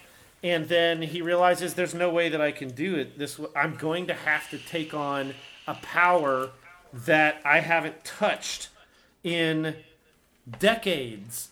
And this is something that goes all the way back to the earliest Doctor Strange stories. This was a demon that he fought like one time. This is what I wanted. This is what I wanted. I wanted. know, I know. uh, uh, it's my opportunity to uh, touch on all of these other points. No, that's. I wanted all of it. I this I wanted all of it. This is great. So Doctor Strange takes this. This is the crazy thing because I remember going like, and like looking for those issues after this, and I ended up finding finding out I already had them because it's such a one off. It's not like Nightmare. It's not like uh, Dormammu. It's not like any of the villains that recur in Doctor Strange. He just this is the guy that he defeated, and he basically trapped him in a box, and he had him forever and it's just this is the beginning of where they shelled Doctor Strange, more or less, for a while. Tell me about the speech that uh, Wong gave to him before he unleashed it. Before he's like, you know what I'm about to do. You got to get out now. Oh yeah, he's like, no, master. I mean, you just can't. It wasn't much of a speech. It was just like, no, you can't do this. I, you- I- you're you're not you're not thinking clearly. I mean, it's one of those desperate times, desperate measures. But he basically created a monster, or he released a worst monster to fight an existing monster, and all it did was make the Hulk worse to fight because because this is a demon that takes over your form. And that's what's crazy. The demon existed as a gigantic, brutish monster in the original books. And once it was defeated, it wasn't like he released it released this monster to go crashing around like you would have Namor do with some gigantic legged and armed whale. You know, Right. it was like no, he took on the power of Zom. And it was pretty impressive because even with that, he was able to punch through the Hulk. And then he was able to use the like the the um uh, studs, the spiked studs on the like mallets that his fists were entombed within as weapons themselves. They like peered off his tendrils and pierced into the Hulk. Even though the Hulk was on Earth and he wasn't being uh, dealing with the radiation of Sakaar now or any of that stuff any longer, he was still capable of being hurt by this demonic power. So ultimately, this is where I'm getting the idea is like Doctor Strange. Eventually, he gives up and leaves. He doesn't continue the fight. He's like, this wasn't what was supposed to happen. But he comes in and it's like, okay, hey, whoa, whoa, whoa, I've got to take a step back. I have done the wrong thing. He Correct. gets up and goes, and he has to like clean himself of this. This was a moment that lasted and lasted in my mentality thinking about Doctor Strange, and that I go back and talk about for a long, long time. Uh, and that's the thing. After this, Doctor Strange was like, no, I'm going to be gone for a while. He wasn't the Sorcerer Supreme anymore. There were some issues where uh, uh, Wiccan from Young Avengers Right. was asked to keep an eye on things for a while. And then he also goes and he talks to Nico Minoru uh, of the Runaways because she has that wand. And um, what's the other aspect of it? I think it was just one of those things where it was like Doctor Strange kept wanting to get out for a while and just go meditate and clear himself of this thing, uh, do a good crystal cleanse, whatever it took for however long it was going to take. But things had to keep coming up that was going to were going to draw him back in. And so then it was this whole question of like, who's in power now? Uh, Doctor Druid or Well, um, let, Doctor Voodoo? let's get back. You know? Let's get back to to World War I'm just Hulk. saying, How- like, hey, this is a huge moment where they were like, hey, we're gonna take and we're gonna box him and put him away for a while.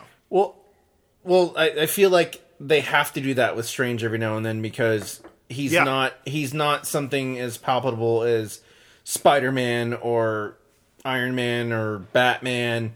Like you got to put him away for a while, and then when you bring him back, it's epic. And then they like uh, they, they they he's got a lot longer shelf life than Moon Knight or um uh but they, they definitely do have to do that every now and then. Spectre? How did how did how did uh how how did Doctor Strange get defeated and captured? I don't think he got. I don't. I'm not gonna say that I recall him actually being captured. It- he, he basically defeated himself. He beat down the Hulk so hard, and then he got to the point where he was like, I can't, I can't do this anymore. What what he did led to all of those uh, civilian Hulk supporters getting crushed and killed. Correct. And then he was like, "Oh, I've done the wrong thing," and he's he's like, "I'm out." Okay, so we've got Doctor Strange down. We've got Reed Richards down after the attack on uh, the Tony uh, Stark's next. Tony Stark is next, and um, so during this time, we've got Amadeus Cho uh, hustling around. Uh, we've got uh, She Hulk doing her best as well. We've got the X Men fighting Hulk at the same week. Uh, that always bothered me.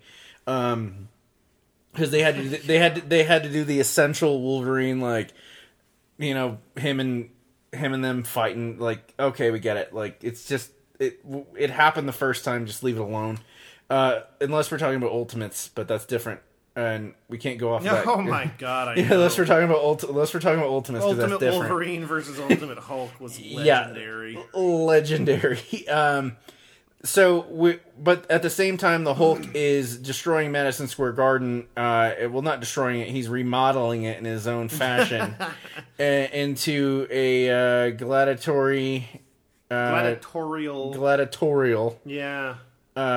Gladiatorial, I think it is. Gladiatorial. I, be, I could be wrong. we're smart; we know what we're talking about. For- roast us later.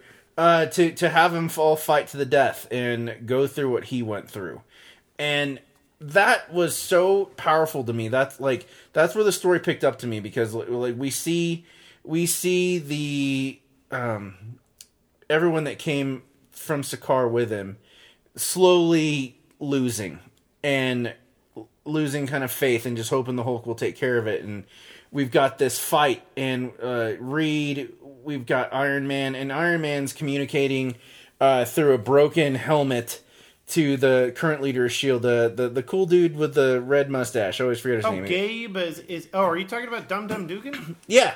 I didn't see him in there at all. I thought he was talking to Gabe the whole time. I thought that well, I thought the old redhead guy was the dude from Captain America that uh Neal McDonough.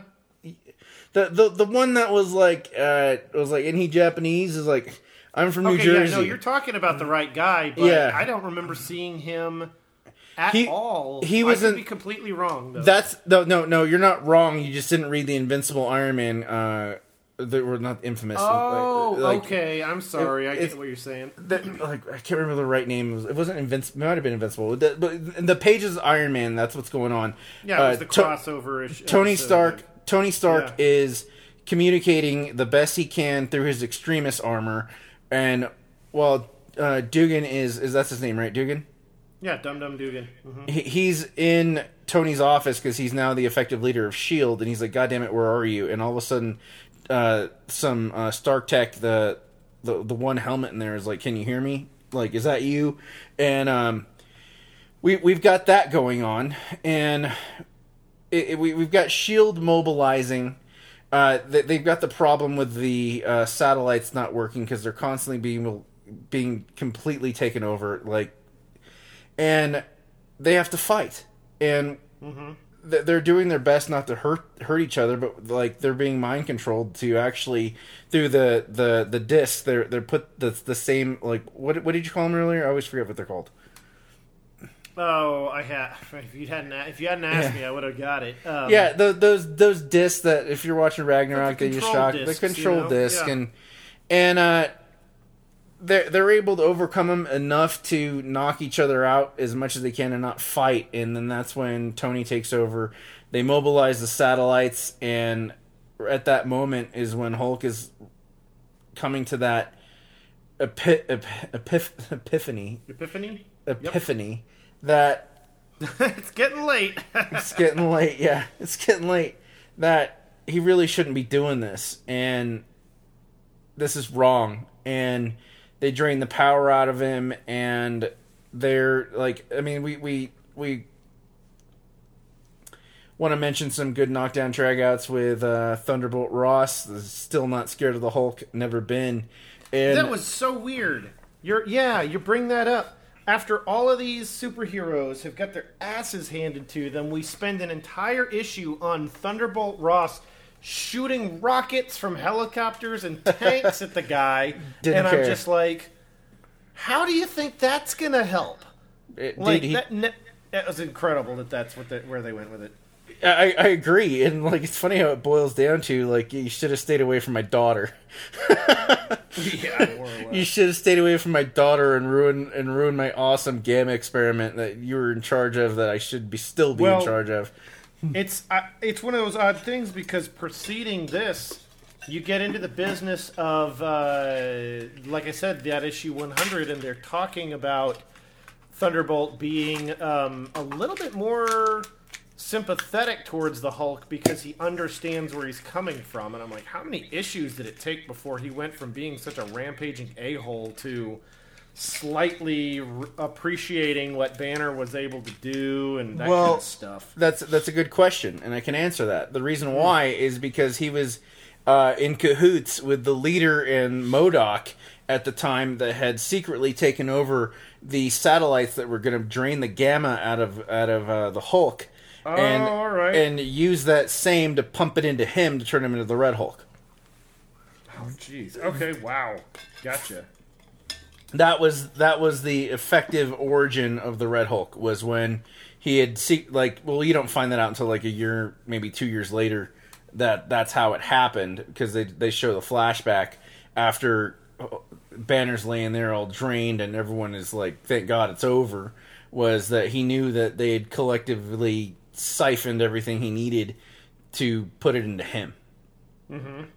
And and uh, that's where Red Hulk started was because he was gonna. Uh, Red Hulk started uh, Hulk number one, and he shows up in Russia, beats the Abomination to like an inch of his life, like crushes his skull, and then has this super like 800 caliber gun that Shield has, and and and just blasts him and, and um, murders Emil Blonsky, and um, God, God, it just can't go into that. it's a lot. It's can't lot. can't go into that, but my my beef with it is that they they ruined the brotherhood that they had. Like, I mean, we, we, we see that we, we eventually find out that Miek was the one that uh, rigged the Oh, the now. the warp drive to to go off. And That's I, I'm not sure that that's the case. I don't think he rigged it. I think that he realized that they were loading the warp drive in there, and he didn't stop it by. He's guilty because of by omission. No, double checked it. He did it on purpose. Really? did it on purpose. Did it on purpose. Double checked it. He did it on purpose, and that was we we saw the death of Miek uh, as this insignificant death because it just happened so easily when we find that realization. But that's what he did. He saw those kids playing, and he took his chance because he was so pissed off that after all of they've gone through that I mean, they they're brothers. I mean, like they're bound more by blood than anything in, on a higher level, on a mystic level. And Hulk wants to make peace with these assholes that are responsible for the the annihilation of or the initial annihilation. He thought before we saw that there were some people that escaped uh, decimation of, of his of his species, and it was Miek, and then and then now, like I, I like I just wish that Korg would have squished him even harder in in Ragnarok because like oh he uh, he's dead oh wait he's alive yeah. It's hard not to find that entire sequence in the movie cute. Uh, because cute. Miek, I didn't see him do anything. And then even in, when you see him in Endgame, uh, during the portal scene, he's just like brandishing his knives, and you're like, oh, Yeah. there's Miek. yeah, Whatever. he reminded me of a brick from Anchorman when he's just like in the uh, Anchorman battle where he's just screaming holding a, a grenade just not Yeah. doing anything and, and just pulls out another gun like uh, just throws a trident like okay you killed one guy okay uh, I believe you killed one man with a trident. yeah uh, you need to I lay low that. You need to lay. That's a gun from the future. uh, Miek, Miek, God, like, oh, he's not even worth talking about anymore. But how do you feel after rereading everything? After everything you know about about Banner, everything I've I've loaded into you after force. I've been cramming Immortal Hulk on you, man. like, uh, and and I really appreciate it because like before I met you in I, I had no interest in Adam Warlock, no interest in Doctor Strange, or or even Star Trek, and you you pushed it and pushed it on me, and I I, I feel like I've been pushing Hulk and uh, the best I can do with X Men on you. There's no reason not to read the Hulk. X Men just needs to be good for me to read it, and um, I don't know. I just never appre- I, I'm not appreciative of their their lackluster consistency. But Well, uh, How do you feel about the Hulk? How do you feel about the about Hulk business here? This is this is a great story. This is you know a few years ago. One of our good buddies posted on Facebook, you know, hey, what do you guys think about legendary runs? Is it possible anymore? And I was like, dude, what are you talking about? Yes, Ben- and leave Daredevil. Uh, you know, um, I think that conversation was the genesis of uh, Minefields. Grant, yeah, I mean Grant Morrison X Men. I mean New X. I mean, this is this is it. Like right here, we're reading it all the time.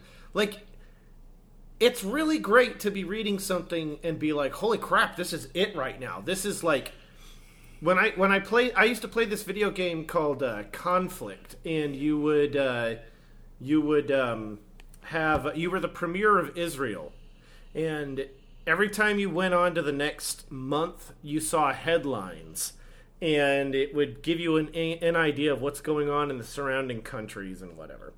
And um, one of my favorite headlines was like you've messed with a bunch of stuff and maybe you collapsed governments or you defeated them in wars. That's but like, awesome. one of the headlines would be like Libya now claims the sword of Islam or you know Jordan now claims the sword of Islam or something and I was like, "Huh, what a fascinating concept. It was this it wasn't a real item. It was the item it was this it was a it was a metaphor. Like when Leonardo the Ninja Turtle was looking for the mantle of leadership Correct. and it's not or like when Bruce Leroy Show in enough. the Last Dragon Sure was enough, looking baby. for the master.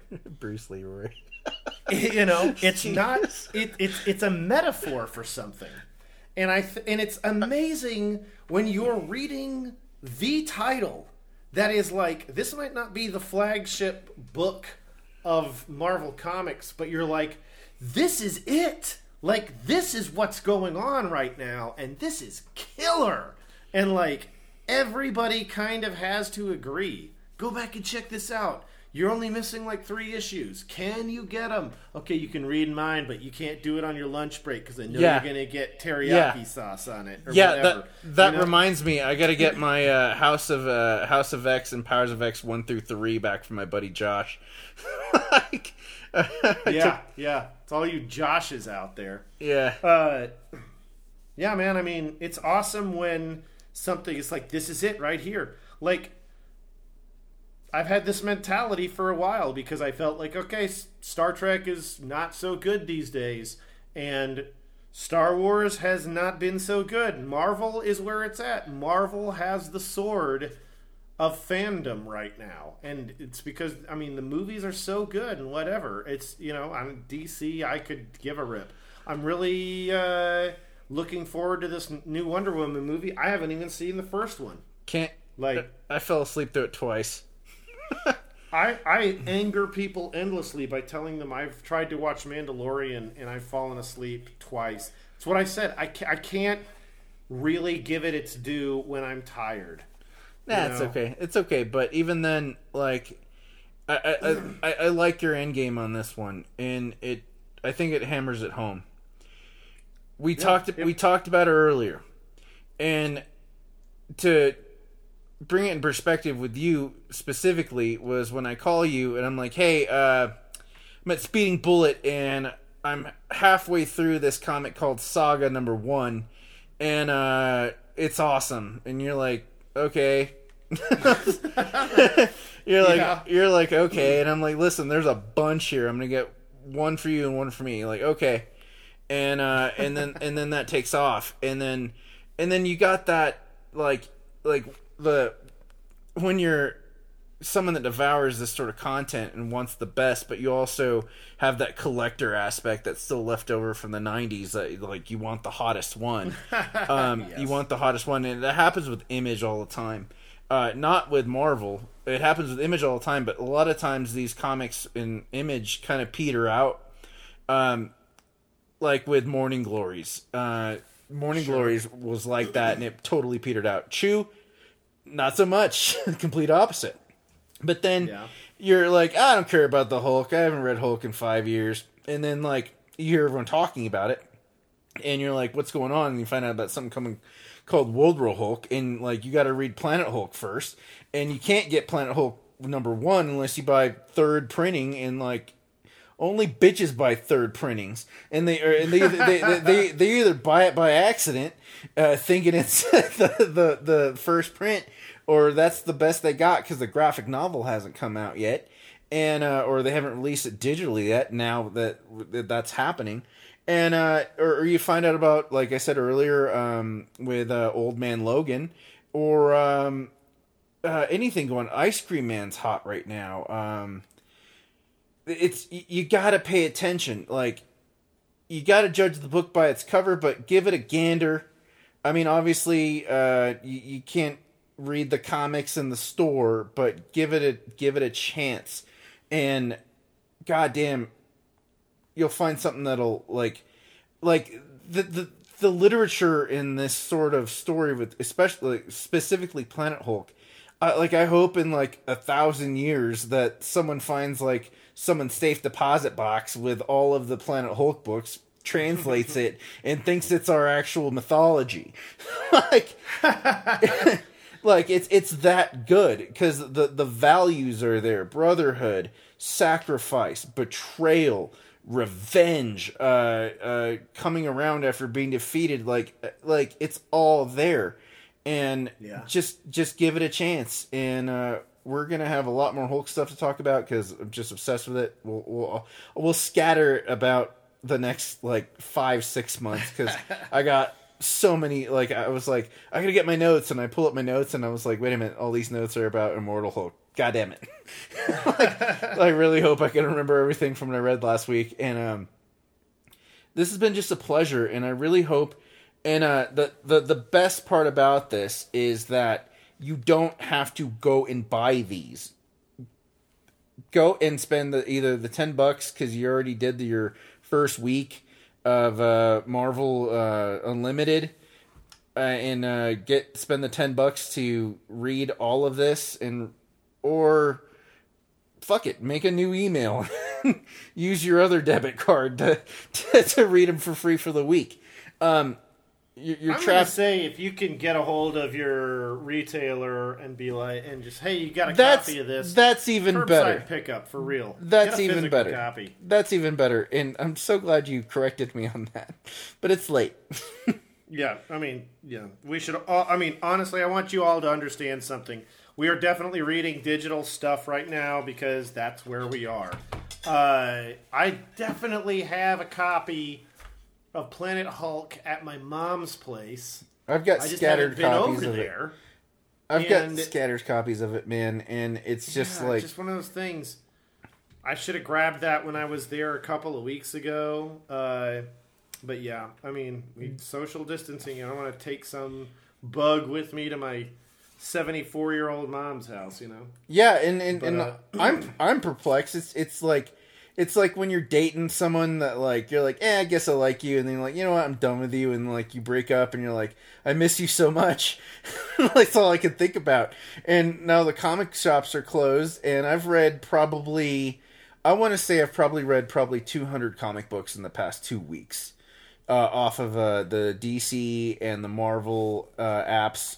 Uh, Uh, just just devouring uh, storylines as fast as I can because it, I just I want something to disguise the walls I'm trapped in at the moment, and I just want new stuff. And I mean, hell, we And we yet, and yet and yet, make a call, make a call, and go buy those things physically, people. Hey, I did, man. I spent like uh, two hundred bucks Yeah. over at the uh, Iron Lion the other day. Uh, got some. Uh, I got some uh, comics. I got some uh, uh, boxes uh, for some because I've got those nice uh, those flip boxes that are like faux leather, all the red, green, gold, black for my Magic cards, and bought a whole booster yeah. set. And uh, they told me that they were uh, and I saw it posted. Not only that, but I I checked because I was concerned.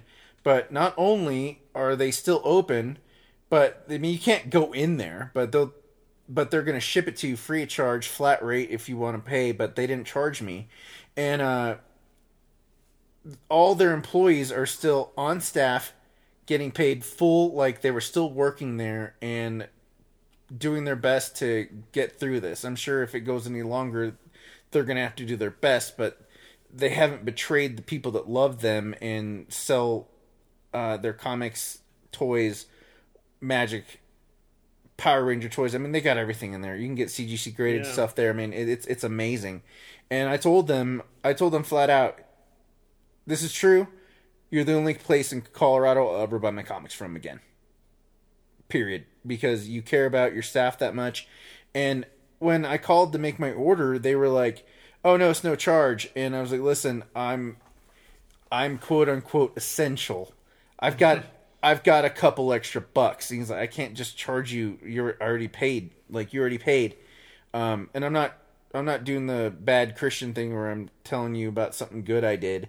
I'm just saying I was in a good spot to pay the. Just charge me for a fucking sticker. And he's like, Yeah, well, he put yeah. me. He put me on hold, and he's like, well, the shipping's actually eight dollars. I was like, charge me eight dollars for a sticker. Just make sure that damn sticker's in the box. Yeah. And uh, he was like, uh, "I appreciate you, man." I'm like, "No, I appreciate you." And then um, it's it's not. I know people are doing this right now, and we're not doing it out of like some social justice thing right now. But like immediately after that transaction, I'm uh, I'm friends with the owners, um, Andy and Shelby. Bless you guys. Uh, messaged you both on Facebook and said not only was the guy that answered the phone call at your store when you told me to call to make my order the nicest gentleman. He went above and beyond, went and looked for some random shit I needed, He found almost everything I wanted, asked like, "Hey, I can get you got I, we can we can order this later when we can. Uh, I can make a list." I'm like, "No, don't worry about it. I'll call you guys later." And uh thank you for still employing these guys and uh I won't shop at another comic book store in, in Colorado again. Nice. yeah, I gotta make it back to visit my guys, uh, and that's in another town. That's a whole other trick. Um, the retailer that I've been going to for years, uh, when I haven't been going back to my old shop in in uh, in Norman. Uh, when I when I used to work at Speeding Bullet, I've been going to Legendary Comics in Stillwater, and uh, my guy Darren, he uh, he has always been a big Hulk fan. So I hope there's some I hope there's some material here that any Hulk fan can appreciate, and and uh, I hope this worked out for everybody.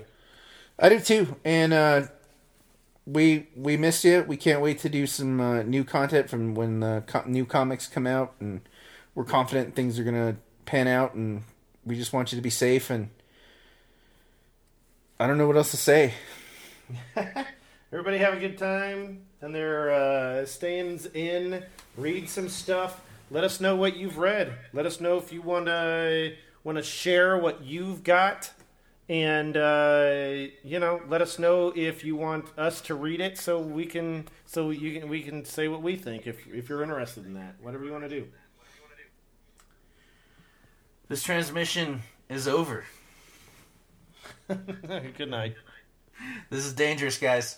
We're over now. Talk to you next week.